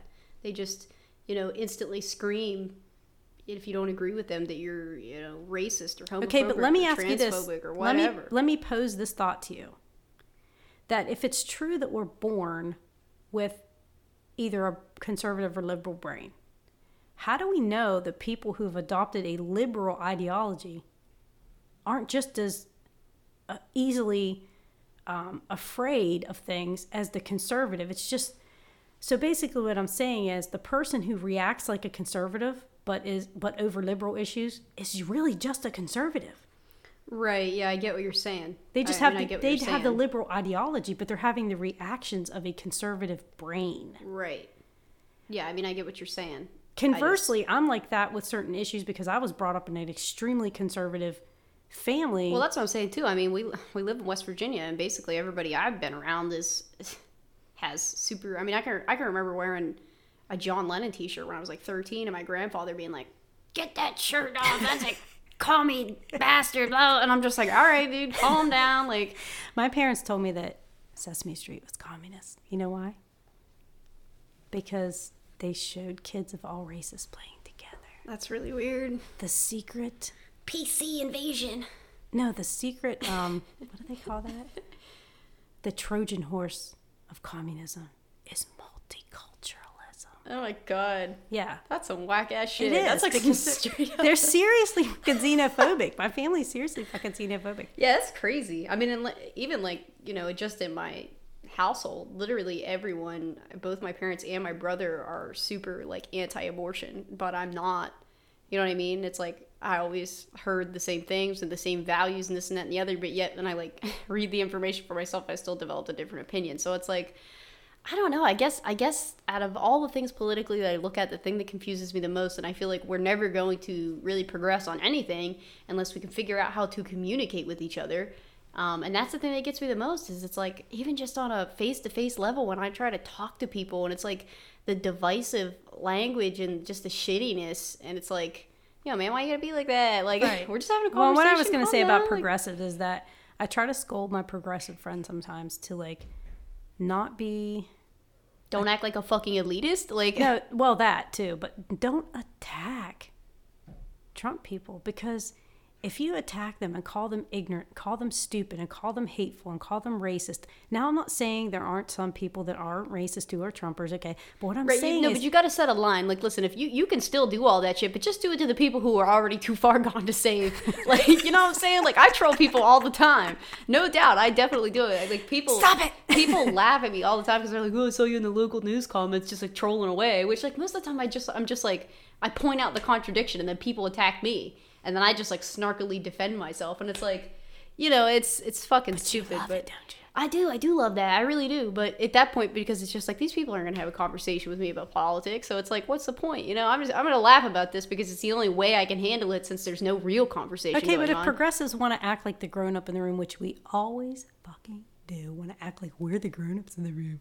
Okay, if you really want to be the grown up in the room and you think that Trump people are reacting to progressivism out of fear, stop attacking them. yeah, no, I get that. No, Because you're and I- only exacerbating the differences. Whenever my feeling is, and I don't want to sound all mushy, but my feeling is that love can solve most problems. Aw. I know. Is there That's some so music? We had a soundboard. We could play some music now. It's like a full house moment. Let's zoom in. Zoom in on the faces. Like Every- pose like everyone my face froze. then fade to black. but No, but I mean, you're right though that when you try to engage somebody and they're so such an asshole. It's, I feel like, sometimes uh, it's really hard, but I think you have to stop your own sense of anger from emerging and just ask questions because this is the thing I'm bad at. Well, no, dude. I I'm- want to prove my points to people, and I sometimes like will become a lawyer, and I'm like, but listen, here's the evidence, Your I know, Honor, yeah. da, da, da, da, da, da. and I just bludgeon people with the facts, and they're just like, I, I am They're guilty so of harsh. doing that too. I and I just need to really, harsh. like listen to people and like say, you know, the people that are upset because their jobs are leaving and you know they believed in Trump, like seize on the fact that they believed in this guy who's seriously fucking them over. Well, you know, something I like feel with, bad uh, for them a little bit. people that I've talked to, and they, you know, open up like, oh, well, I voted for him because I work in this industry and I have to vote for self interest or whatever. And I'm like, I get that. I understand that completely. But then when you say something like, well, he's going to bring this industry back, and I'm like, well, actually, you know, that's that's not what's gonna that's not what this thing he's trying to do is going to do. Mm-hmm. And then I feel like they feel insulted because they were misinformed. So they instantly go into like a defensive mode. Mm-hmm. they get triggered. Right. And I'm like, listen, I'm not even saying that. And it's not your fault that you were misinformed. Like, I got to play like a, you know what I mean? I don't want to talk down to people, but it's just like, calm down. Like, I it's will say, don't try to relate to them by also agreeing with them that Hillary was fucking horrible because all they'll want to talk about is how horrible. And there's, yeah, there's never that. enough time in a day to talk about how horrible I've tried that. I've tried common ground methods. like, yeah, she's a fucking wench. I get it. But then as soon as you turn back towards Trump, it's like the nails come out. Yeah, so well, like try to I- I t- avoid I try to Trump and just about- talk about the issues with them. I try to talk to people Bernie. Somebody just said to me the other day because everybody always like calls me crazy socialist, and I'm like, listen, we don't need to go putting labels on things, but uh, you know, th- they said that uh, Bernie had made the statement about how uh, gun buybacks are just a waste of time because nobody's gonna fucking do that. No. and they're like, I can't believe he said that. That's crazy. But and I was like, who who told you that Bernie? Like wanted to take your guns away, dude. Like he's literally, as far as I know, his stance all along has just been like common sense gun laws. You know what I mean? Like, did he did he ever pull a Beto? Like, we're gonna take all your guns. Like, Actually, Bernie got an F from the NRA because um, I think he got a D from the NRA. But in any event, he actually passed a law in um, Vermont which said that um, gun manufacturers cannot cannot be held liable. Yeah, if for the gun use is. if the gun is ma- if the gun functions as it is supposed to Yeah, I know. Pe- people got all pissed like- off when that Sandy Hook happened, and they said, "No, you can't sue the gun manufacturers." And Bernie's like, "Yeah, I don't disagree. Why would you sue the manufacturer? They didn't do anything." And people Yeah. were like, "Bernie loves dead Yeah. kids," and I'm like, "No, that's know. like it's so ridiculous. that's not what he said." My Um, God. Yeah, so it is crazy that I do try to talk to people about Bernie. And other ones I hear I hear is that he's never had a job, and now he just runs. He's just a lazy, never had a job, and now he's running for president. And I'm like, okay, that's also strange. I don't know where you, I don't know where you Right, that. because being a senator for all those years was not a job. right. So yeah, I try. I've tried to um, instead of even having the conversation about like, well, why did you vote for him, and well, have you ever considered this? I just go straight to, what do you know about Bernie Sanders, and let me just tell you what I know about Bernie Sanders. You know what I mean? Like, and that's that's just what I go to now. But mm-hmm. I find that Well, you know what? Here's more, what I tell people. Nobody wants to talk to me about politics. I tell I tell people this that because most of the people claim they vote for they voted for Trump over economic issues. Well, Bernie Sanders voted against NAFTA because he said and he wanted to pull out of the TPP. So he said if we pass NAFTA, what's going to happen is corporations are going to go all over the world looking for the cheapest labor, and it's going to be a race to the bottom. Is exactly, and he was exactly right. And you know, Bernie's not. He's a humanitarian, so it's not that he doesn't care about people in you know other countries being treated like horribly over labor. But his he said like his priority is to take care of workers in America. Right, and you know what? I'm just saying, y'all want to vote for a businessman. Why are you voting for the white guy? Like, you need to vote for the Jew. I mean, are we? are we gonna He's not a real? businessman though. He wrote a book, but No, just say it. Like, you gotta vote for this guy who claims but don't say that because they'll think you mean Bloomberg though. Okay, I you know what I'm he- saying. Like, I think come he might be. Jewish. I don't know. I have no idea. No. well, I don't know. Berg. His last name's ends in Berg. It's probably. That's so racist of us. No, I'm not trying to be racist, but yeah, I have a really awful. Is that pro-Semitic if you're like anybody with a name Berg? Oh, dude, no, crazy though. Uh, when I was watching that, My that- best friend is Jewish, by that uh, Devil Next Door about Ivan the Terrible. I was gonna say this earlier too. Is that it? First of all, anytime anybody associates like a politician to Hitler, I'm just like, shut the fuck up because I'm like a big World War II buff and like watching all the stuff about the Holocaust and like this. And I'm like, just don't. That's like what an insult to even associate anything that happened in the Holocaust to anything that goes on now, because it's just like you know liberals are like ah they're gonna be the next Holocaust of you know blah, shut the fuck up. No, that's what an insult. Shut up. Like quit trying to trigger people with just go go back to history class. I don't know that shit pisses me off. But uh, watching all this um, in this the devil next door um oh no i lost what i was going to say this this show there was so much of oh it's jerusalem they were in jerusalem for the first trial and like nobody would represent this guy right because they're like all jewish there so they're just like no fucking way i'm not gonna i'm not gonna represent this dude Right. so the one guy that actually comes forward and um I think it was all about the money for him. I think that's why he did it. That's at least that's at least what other people speculate. But they like totally shame this dude in the community. They're like, is a disgraceful Jew. Like, who would possibly, you know, represent this guy? But I mean, in all fairness, if he's on trial, then somebody's got to represent him, and he, you know, got. There was no Catholic lawyers. But anyway, uh, the guy who represented him ended up uh, some Jewish guy whose parents died in the Holocaust threw acid in his face, burned his face all up. Oh the attorney, and it's like, um, I don't know. In that sense, I'm just like, yeah, I get it, and I know, like, I, I get why they're so upset. But if he's if he if you're already proven that he's guilty, you know what I'm saying? Like this is a trial, so he- Right. he, should get the benefit of the doubt, and so somebody could represent him and try to prove that he's innocent. But no, man, they were Yeah. all against that guy. I forget. What You know what's was. funny? You know who insisted that the um, Nazis be actually put on trial? Because we wanted to just shoot them. That's what we should have done. But we wanted to just shoot them. Stalin, Joseph Stalin, said we can't execute them without a trial. Well, because they're not our people, so Because if, if, they would have been our people, we could have just killed them, no problem, right? but he said if we do that, then if we if we execute them without a trial, then people can argue it later. You know what I mean? It's better to have a trial, so there's no question that it was done like on the on the up and up. So that's I thought that was kind of funny that Stalin was the one who decided we should have a trial. Yeah, that's weird. That's what a twist. Yes. But anyway, um, so back to our main subject at hand, just income inequality. I feel like all the subjects that we've talked about are all contributing factors, and they revolve around this issue. But um, But we can't expect politicians to solve income inequality. So, because 99% of them are in it with the corporations. So, right, the next thing is how do we wrest control of corporations? Well, how do they get their power? How do they get their money? From us.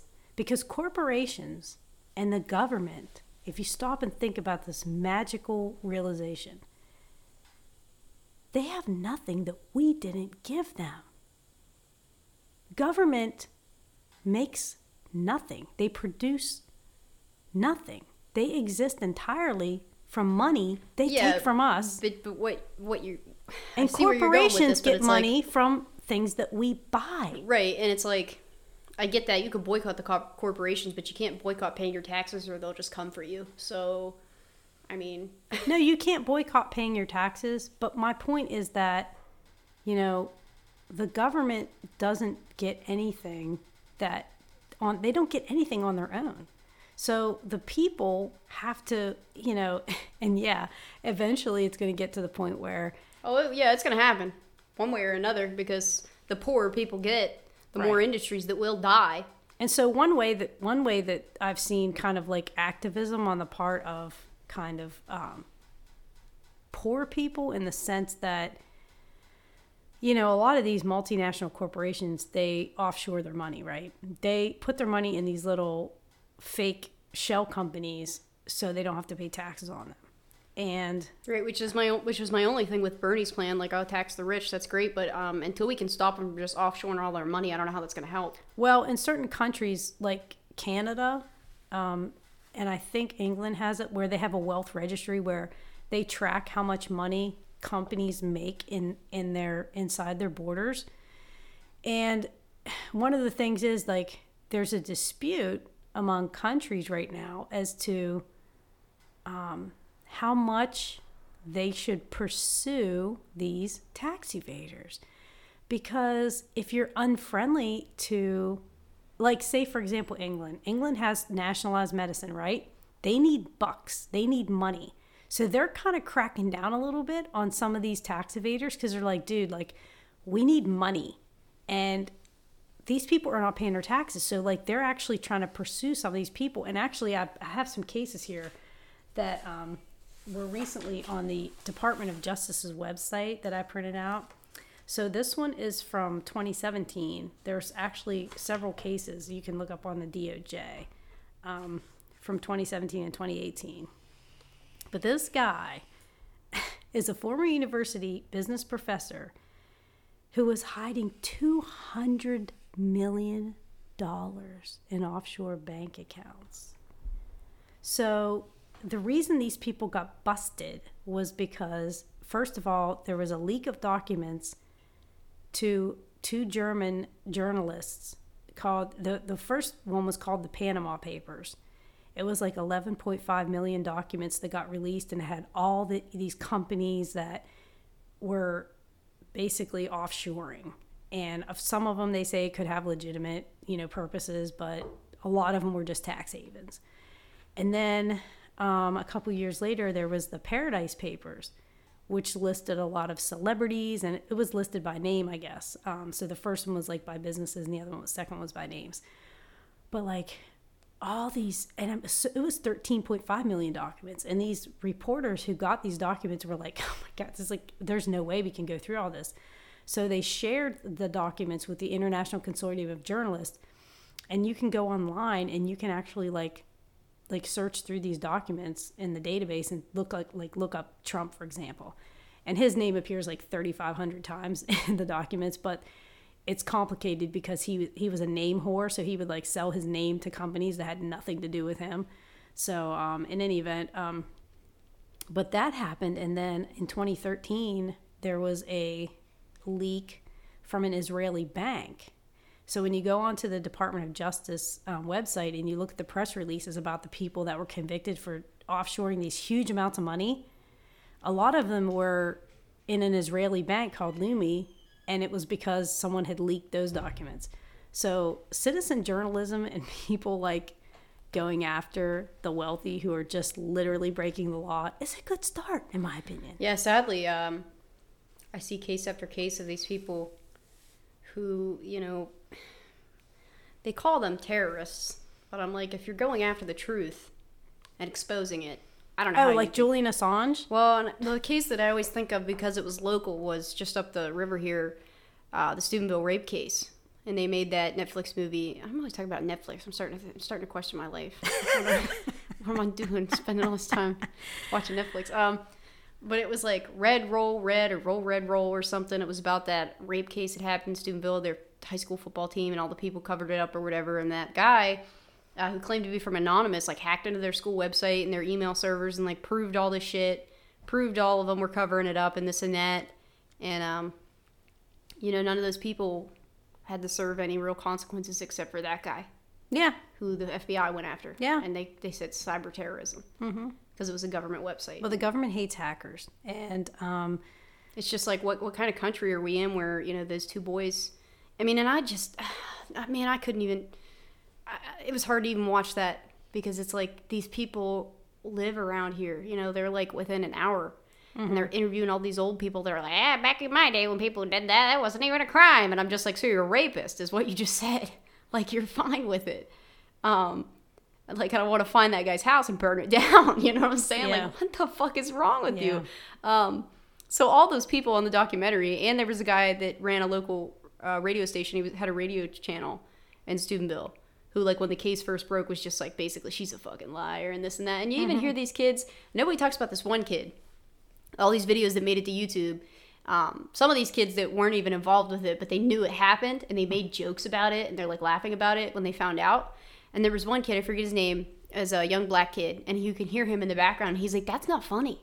That's a crime. Like he raped that's rape. And he's like you know basically the only person in this entire group of mm-hmm. of teenagers that's like, no, this is wrong. Like we this this isn't right. Mm-hmm. And like that kid doesn't get enough credit. And they talk about right. all these kids that are horribly wrong, and they sh- I mean they should be faced and shamed. But like, dude, that kid should get a full ride to whatever college he wants to go for because he's clearly the only one of them has any kind of moral compass. Mm-hmm. Um, but no, you know nothing happens because we don't reward people for being moral.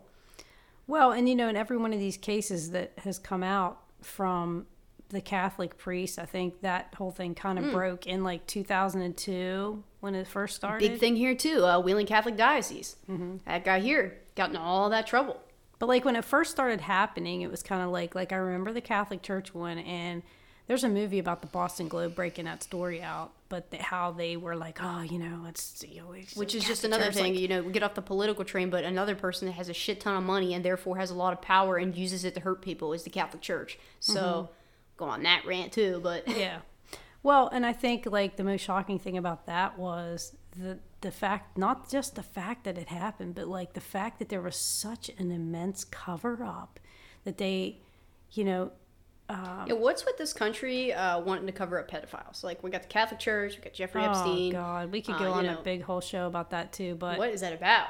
Well, and, and the thing is, too, you know, you look at the, the Catholic Church, you look at um, the girl that tried to report um, Bill Cosby, the, the first girl that went to the police, Yeah. and, and you know, said, like, this yeah, happened to again, me. another one. So we have the Catholic Church we've named, uh, the billionaire corporations, politicians, but also, you know, a lot of people I know that are like, oh, eat the rich, but then they support these mega celebrities, including people who are athletes and this and that, who commit just as many horrible crimes. Yeah. Theirs might not be as, uh, you know, power hungry, but they still, they, they have money and they commit crimes and they get away from it. And I'm like, It just amazed me, like, after the third or fourth scandal, and I'm sitting there thinking to myself, like, why did not people see the common thread that that money is the problem. it was it's money and it's people being in a position where you absolutely are not allowed to question them. Right. Yeah. I mean, we had uh, the big break Me Too thing was Harvey Weinstein, Yeah. uh, Bill Cosby.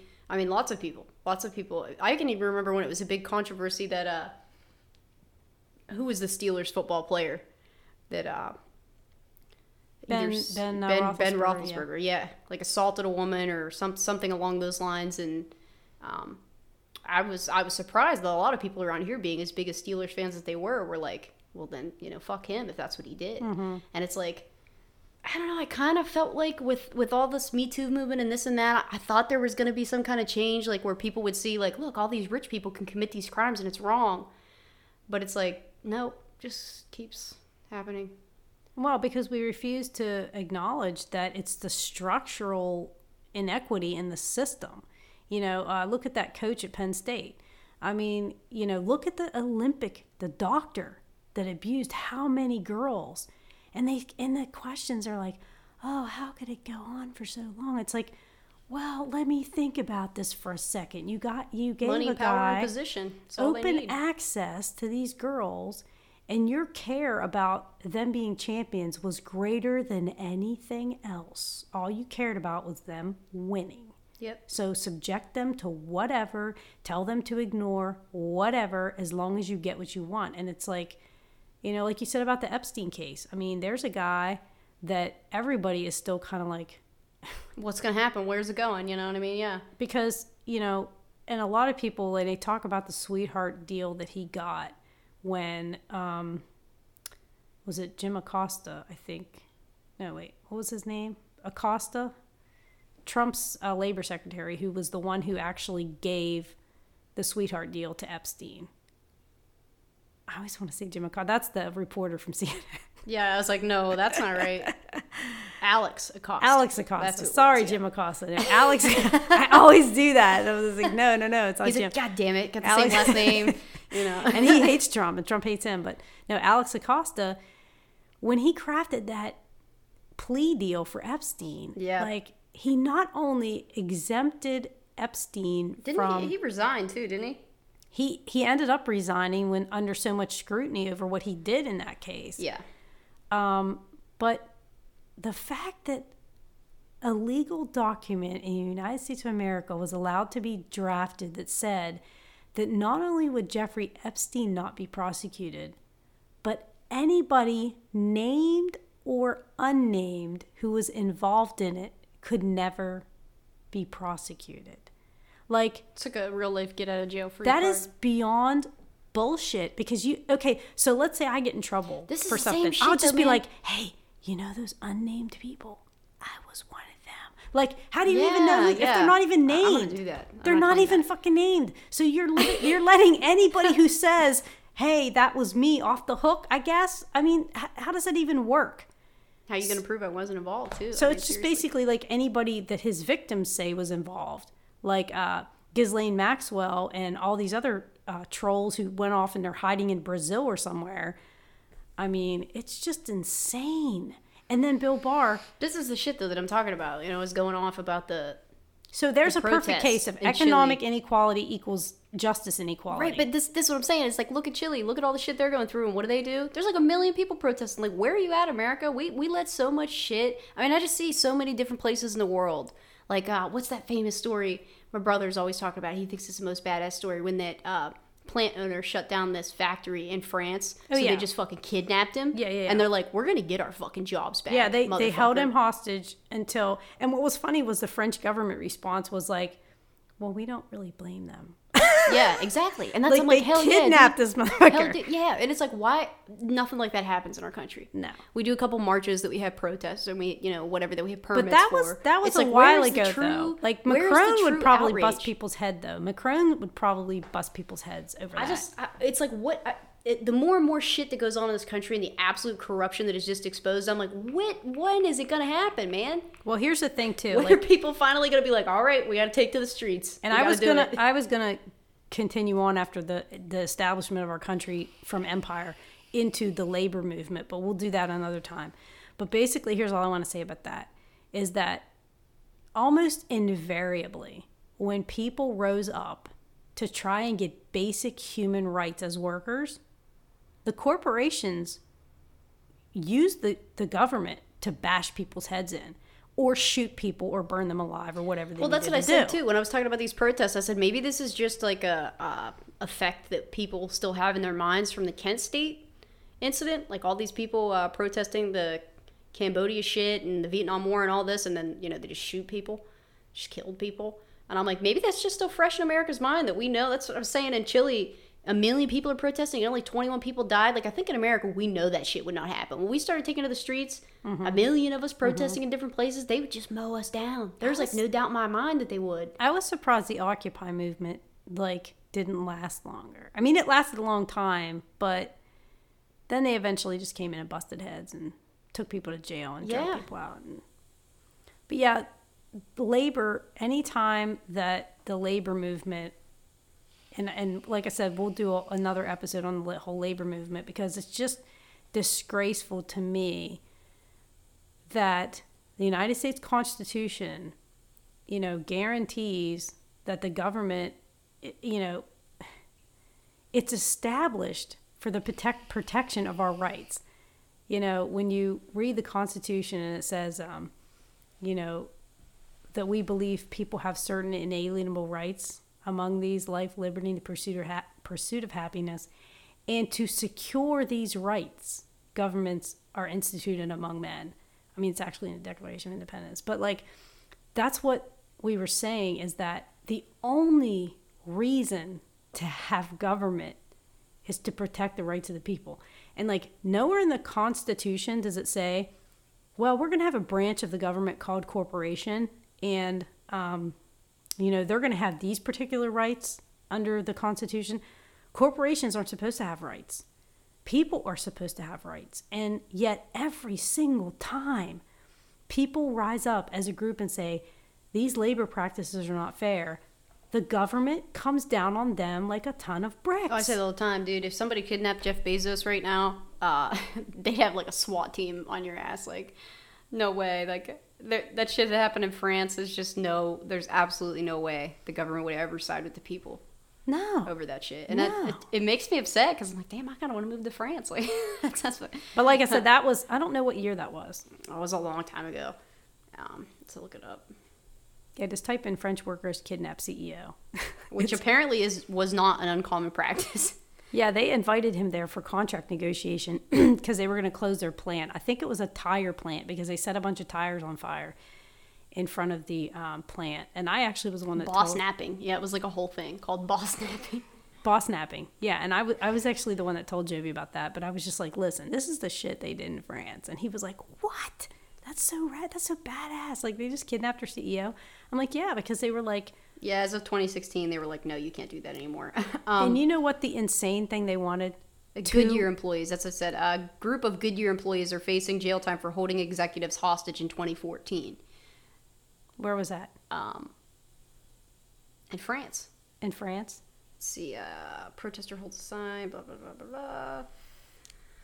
Uh, employees of Goodyear Tire and Rubber Co. are not the first French workers to hold their bosses hostage, but surprisingly, they will be the first to go to jail for their practice. A nine month jail sentence handed down Tuesday to eight Goodyear employees who held two executives hostage for 30 hours in 2014 may spell the beginning of the end of boss snapping. So I mean, it had happened multiple times before that, and people didn't go to yeah, jail. it's like a whole epidemic. Boss snapping. It was a thing. It because just went the on. The French government was like, But in 2016, they were like, "Yeah, you're done. We're not allowed." they need their jobs. it's just like they just want to work. We're tired. They just want to work. We and that's what's so funny too is that they always paint like the socialists as, oh, these are just people just want they just want stuff for nothing. No, it's what it is is that you want what's due you. Yep. What is owed you for your hard work. I don't know.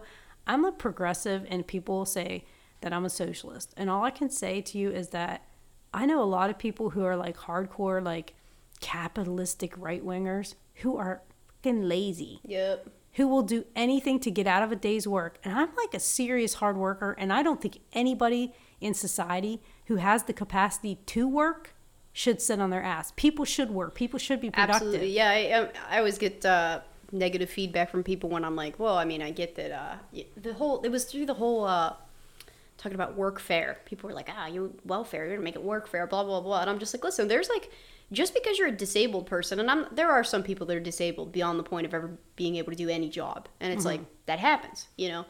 But, um, you know, I think there are lots of people who get disability, and there are jobs that they could do Right. if they would just you know supply jobs that could cater to that. I know that when i worked um, for a large grocery chain that they hired some people that had um, Like learning learning- disabilities. Yeah. And they like gave them jobs that they could do. And i'm pretty sure they get some kind of tax credit or something The for it. businesses do, yes. yeah, and it's like this guy, you know, he couldn't do a lot. He couldn't, you know, he wasn't allowed to handle the money and stuff. But like, he did a good job for what Mm-hmm. he did. I mean, he he worked harder than some of the people that you know were making Right.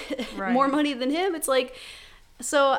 I and don't I know. think to, I, I and I think to- it, I think it's better for people. I think when you don't have a job and you don't have a purpose, it's just like depressing, No, and right. miserable. Like, right. And I just feel like every person, every human being, you know, if you, if they have, if they're not required to do anything, like you're robbing them of their potential to Absolutely. be everything they can be. Like, you know, I just think it's society should really hold up people to say like, and and you know when I people say oh you're a communist or whatever, and I'm like, well, you know, uh, there's this um, belief that you know and and i don't actually know if it was marx for sure that said it but you know from each according to his ability and to each according to his need so like the right wing gets hung up on to each according to his need like we're just supposed to give everybody a check and they're not supposed to work and i don't know if they've ever looked at what socialism and communism was like but Yeah, you didn't wait, get out of work i think it was that? marx Yeah, it was Marx. That was Okay, Marx. I'm pretty Marx. sure. I was pretty sure it was. But like, you know, people call me a big Marxist, but you know, in my view, Marx wasn't, um, you know, advocating as much as he was saying like, this is what's going to happen. Communism is or capitalism is going to fail. And like I said, I'm not a big student of Marx. I haven't read like all of his books. I hope to at some point, but um, but what I understand from documentaries and things I've seen about Marx is that he was basically saying that capitalism it has built into it certain weaknesses that will cause it to collapse in on itself. Right, yeah, yeah. It's crazy to me that people are always like, "Oh, socialism looked good on paper," and I'm like, "Yeah, so does capitalism." Yeah, like, capitalism's failed. When people say, "Oh, socialism's failed everywhere that it's tried, it's been tried," that's utter bullshit. There's a lot of successful socialist countries, and second of all, capitalism is a fucking disaster. Cap. Hey, what about the stock market? Like, how did that shit work out for us? that shit sucked. Okay, how about the 2008 collapse of the fucking world economy? How did that shit work out for us? So yeah, capitalism completely sucks. And let me tell you what's wrong with capitalism right now.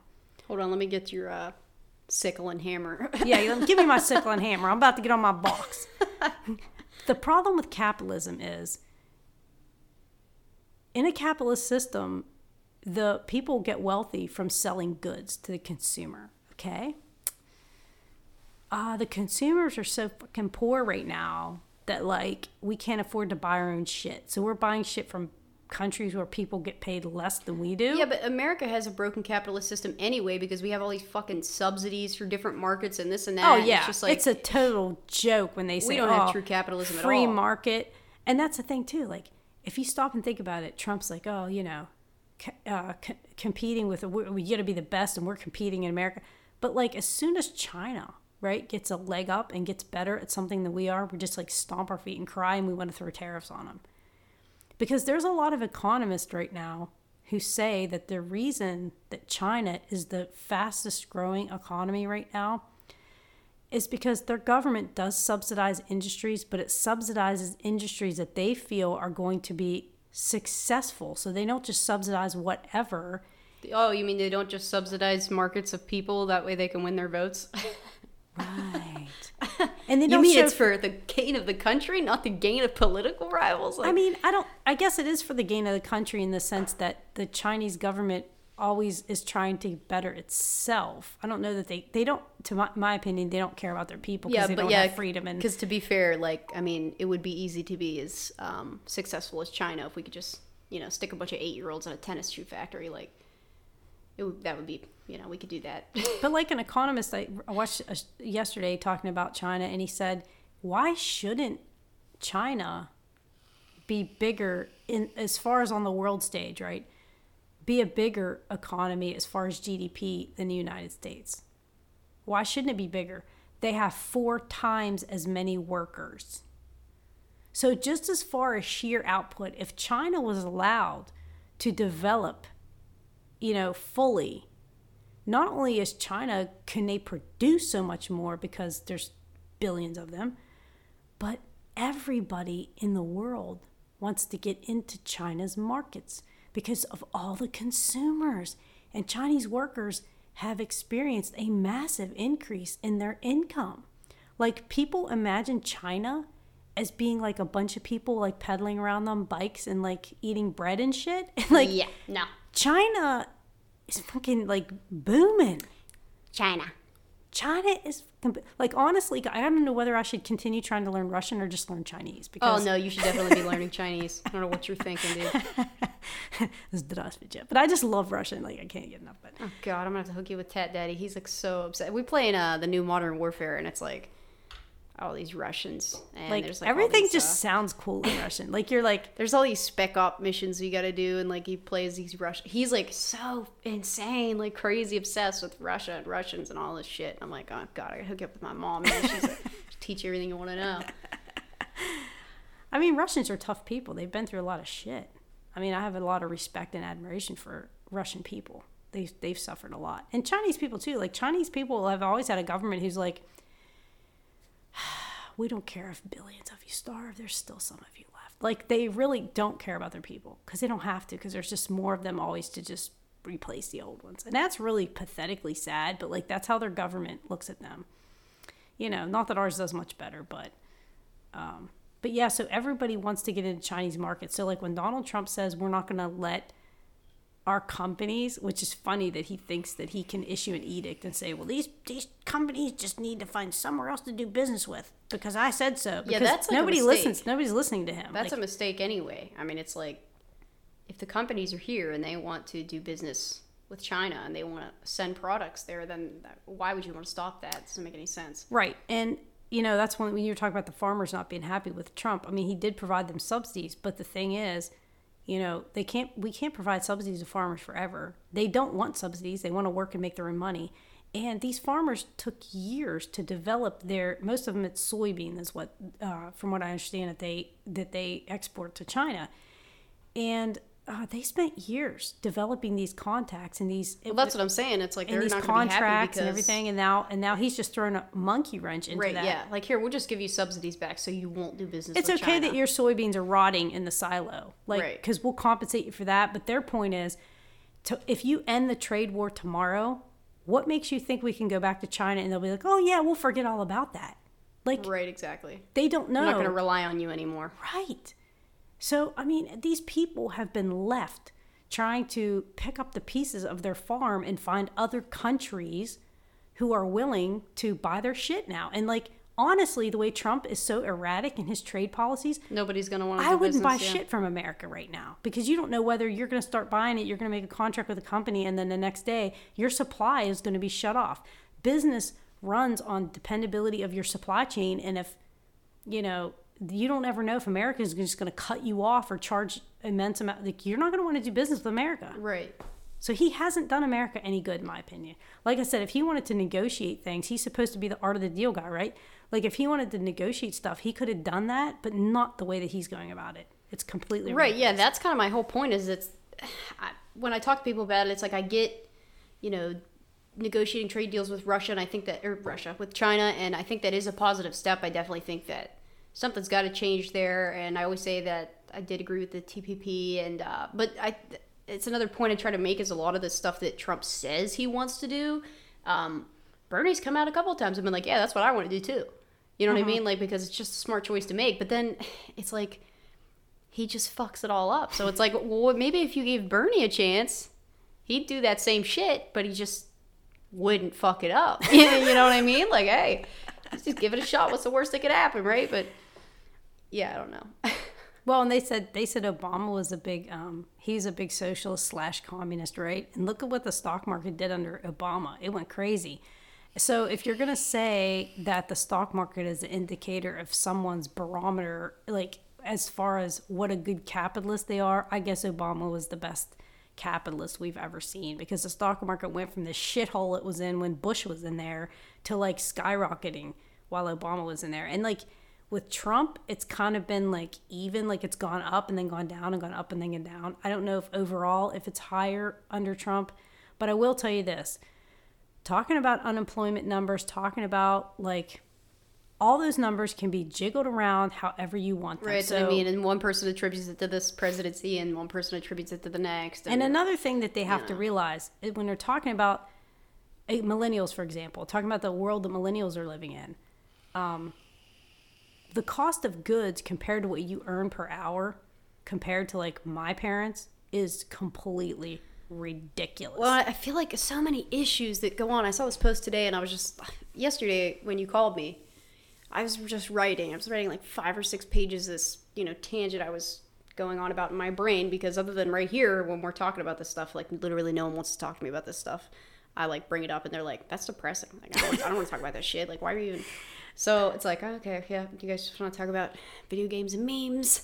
So I just shut up. But so I was writing this just five page, you know, going on, blah, blah, blah, blah, about how all these other issues that we deal with in this country, like we're like, oh, ban the guns because that's what causes, you know, all these mass shootings and, you know, this and that and the other. And they just bicker about so much shit. And I'm like, did you guys ever think for a second that maybe this, these are all just symptoms of income inequality? Like, well, sure. You know, it's not that I'm justifying these crazy wacko shooters that go out and do this crazy shit, but it's like, how'd they get there? Maybe they just snapped because it's like they worked their whole life and what do they have? Oh yeah, well, and plus the combination of, and I used to tell people this about you know Palestinians when you hear about, you know, a suicide bomber in Israel, and I'm like, yeah, I'm not advocating for suicide bombers. What I'm saying to you is like when you or I get turned down at the bank for a loan for a car, we don't strap on a vest and go and blow ourselves up. Why don't we do that?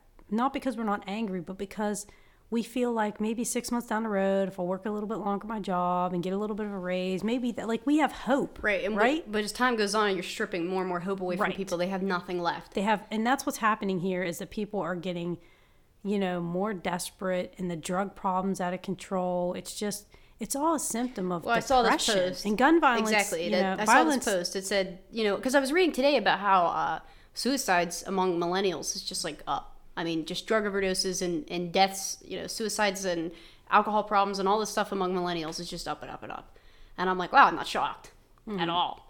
Um, and I saw this post that said, uh, this girl on Twitter She said, so much depression, anxiety, stress, and suicide is caused by capitalism. We really, really, really need to talk about how not being able to meet our basic needs and how giving away 80% of our days to jobs that drain and exploit us leads to serious mental health issues for a lot of people. It does, and we have no mental health services are extremely hard to get to. I work with with somebody who, you know, uh, took a promotion, and they ended up getting paid just enough to get kicked off Medicaid.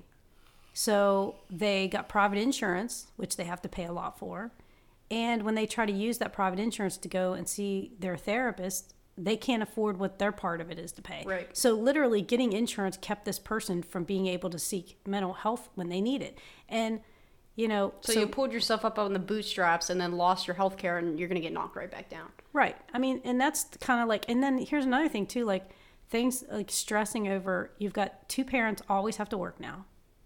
So you got to worry about daycare um, you don't so neither parent is really actually fully parenting their child because you know the family's all broken up because mom and dad both have to work like a lot of hours. And then like i know people that work two jobs and i worked two jobs whenever i didn't have children like when i first got out of high school.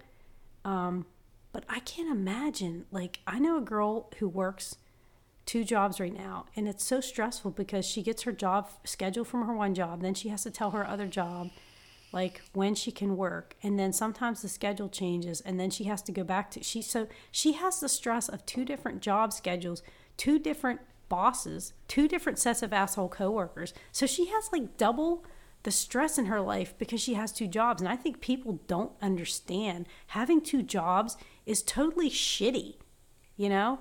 So people are dealing with all of this extra stress. Yeah, and clearly it's uh, not due to her being lazy because if you're willing to work two jobs, right? You know what I mean. You're and it's because lazy. neither employer wants to give full time because then they got to pay benefits. I mean, it's just a battle. And and the sad fact of the matter is when you look at the profit levels of these companies, like honestly, go online and just Google the CEO pay compared to yeah, the you want to get pissed off. Worker. There's the one thing that'll make you stop supporting billionaires is go to this website where you get to uh, hypothetically spend Bill Gates' money, and you can buy like 80 yachts, and he's still got just billions and billions yeah. and billions left over, and it's like, yeah, and you can't pay your rent this month, so you know, I don't know. I just, you know, people always tell me too. They're like, well, just get a degree and get a better job, and it's like, all right, so I'll go to college. I mean, and thankfully, West Virginia does have a lot of programs for to help dirt poor people, mm-hmm. which I am.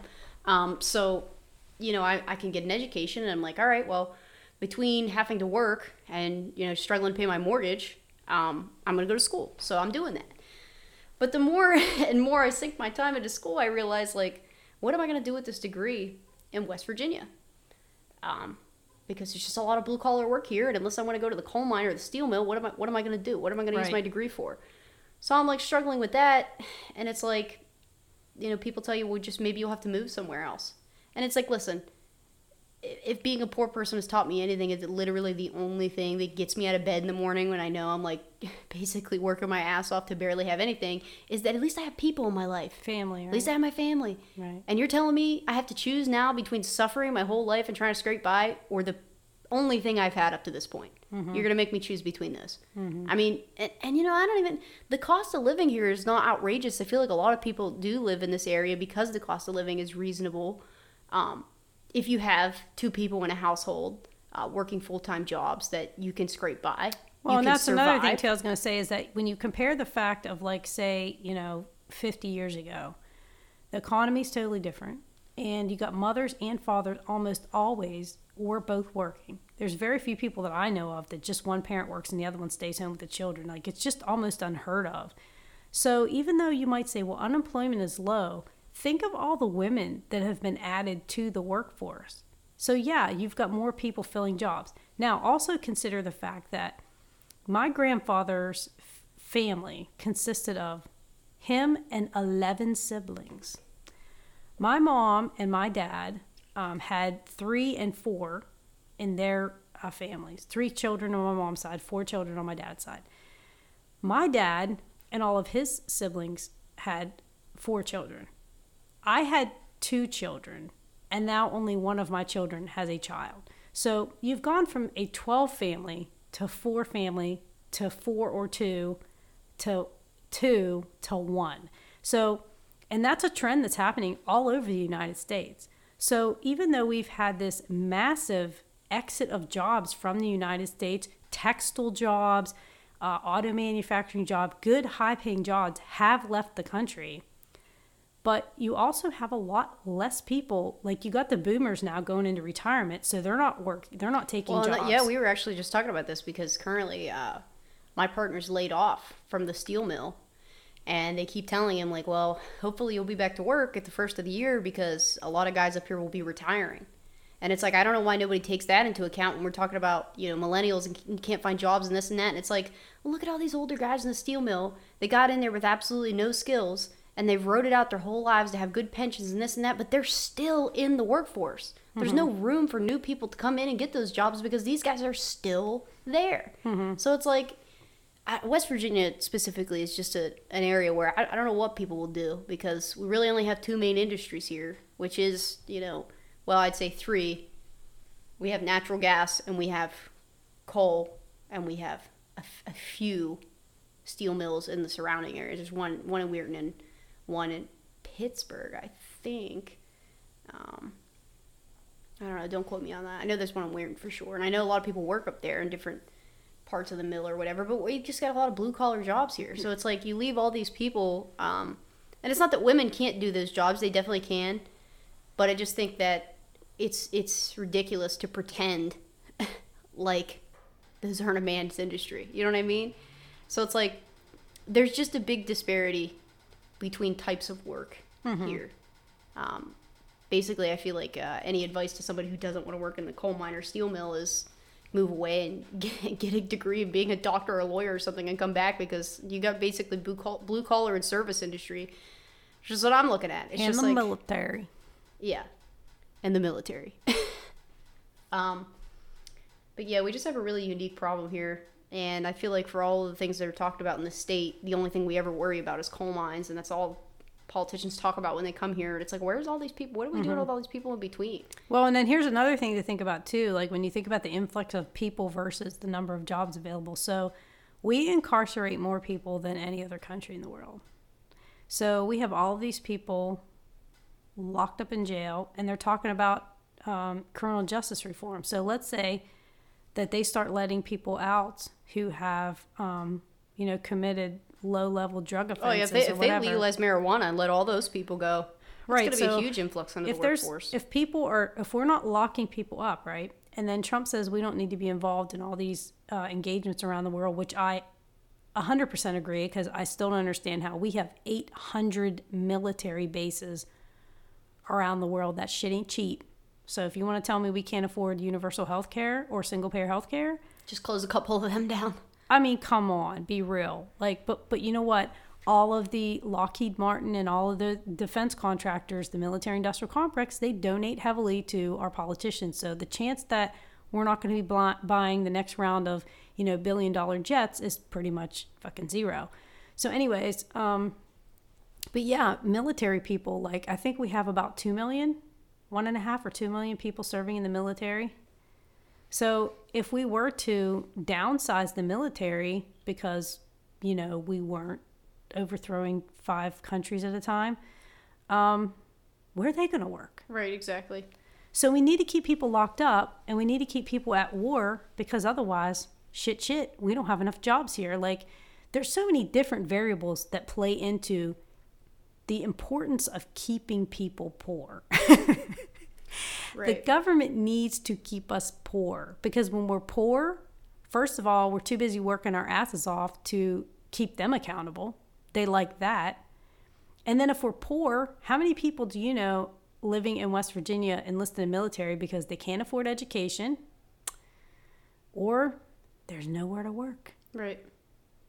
So they just joined the military. That's what my brother did. So he got out of high school, joined the military. Haskell. Haskell, sorry. bit of my accent came out there. But Haskell. That's embarrassing too. Like if I lived in the South and I had like that serious Southern accent that people call C-SPAN with, I would go to a class and learn to not talk like that. Because I would, just, I know we have an accent, but like, come on, man, these It's people so come funny, from too. North Carolina and they get this drawl and they're talking all kind of shit. It's funny how you learn to turn that off too, because I never thought I had an accent. being from West Virginia because it's like I don't know. I guess I just learned not to use it, but it's so funny that when me and my brother get into a room together and we're like rant about something, and it just like comes out like it's like just emerges. It does. Like I think television kind of weeds it out of you. Like in, in in places like England, which is England's like not much bigger than West Virginia, but like there's like all these different accents, and like and if I hear a person from like Southern England, I know like it's from there. Like it's so funny because they have the whiff, you know, they have Yeah. the F. So and I love accents, and I just think like our I used country. to laugh all the time, dude. To call up to the farm, and my grandfather would answer the phone, and he literally sounds like he's saying yellow. Like he answers his phone, he's like, mm, "Yellow." It's like, what? what do you say? Yellow? This is how he talked, and it's like it's so funny in different parts of West Virginia. Like some people get that uh, Pittsburgh accent, you know, they say. Mm-hmm. But did you ever that. notice though, like if you're watching the news, pretty much no matter where you are, if you're watching the news, the person has been trained to not show it? Yeah, to not show, especially a southern accent, because it's considered to be like ignorant. uneducated. Yeah, yeah, uneducated.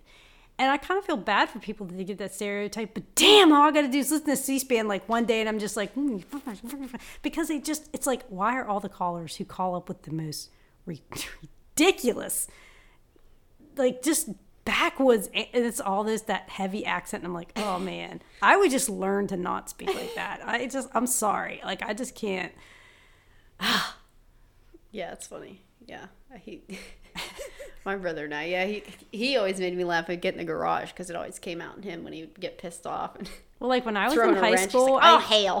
when I was in high school, I used to say, take a shower shower, yeah. instead of shower. And like somebody was looking at me funny, like, what My are you grandmother saying? says uh, Like, washcloth, washcloth. And I used to say toilet. Yeah, and I don't know.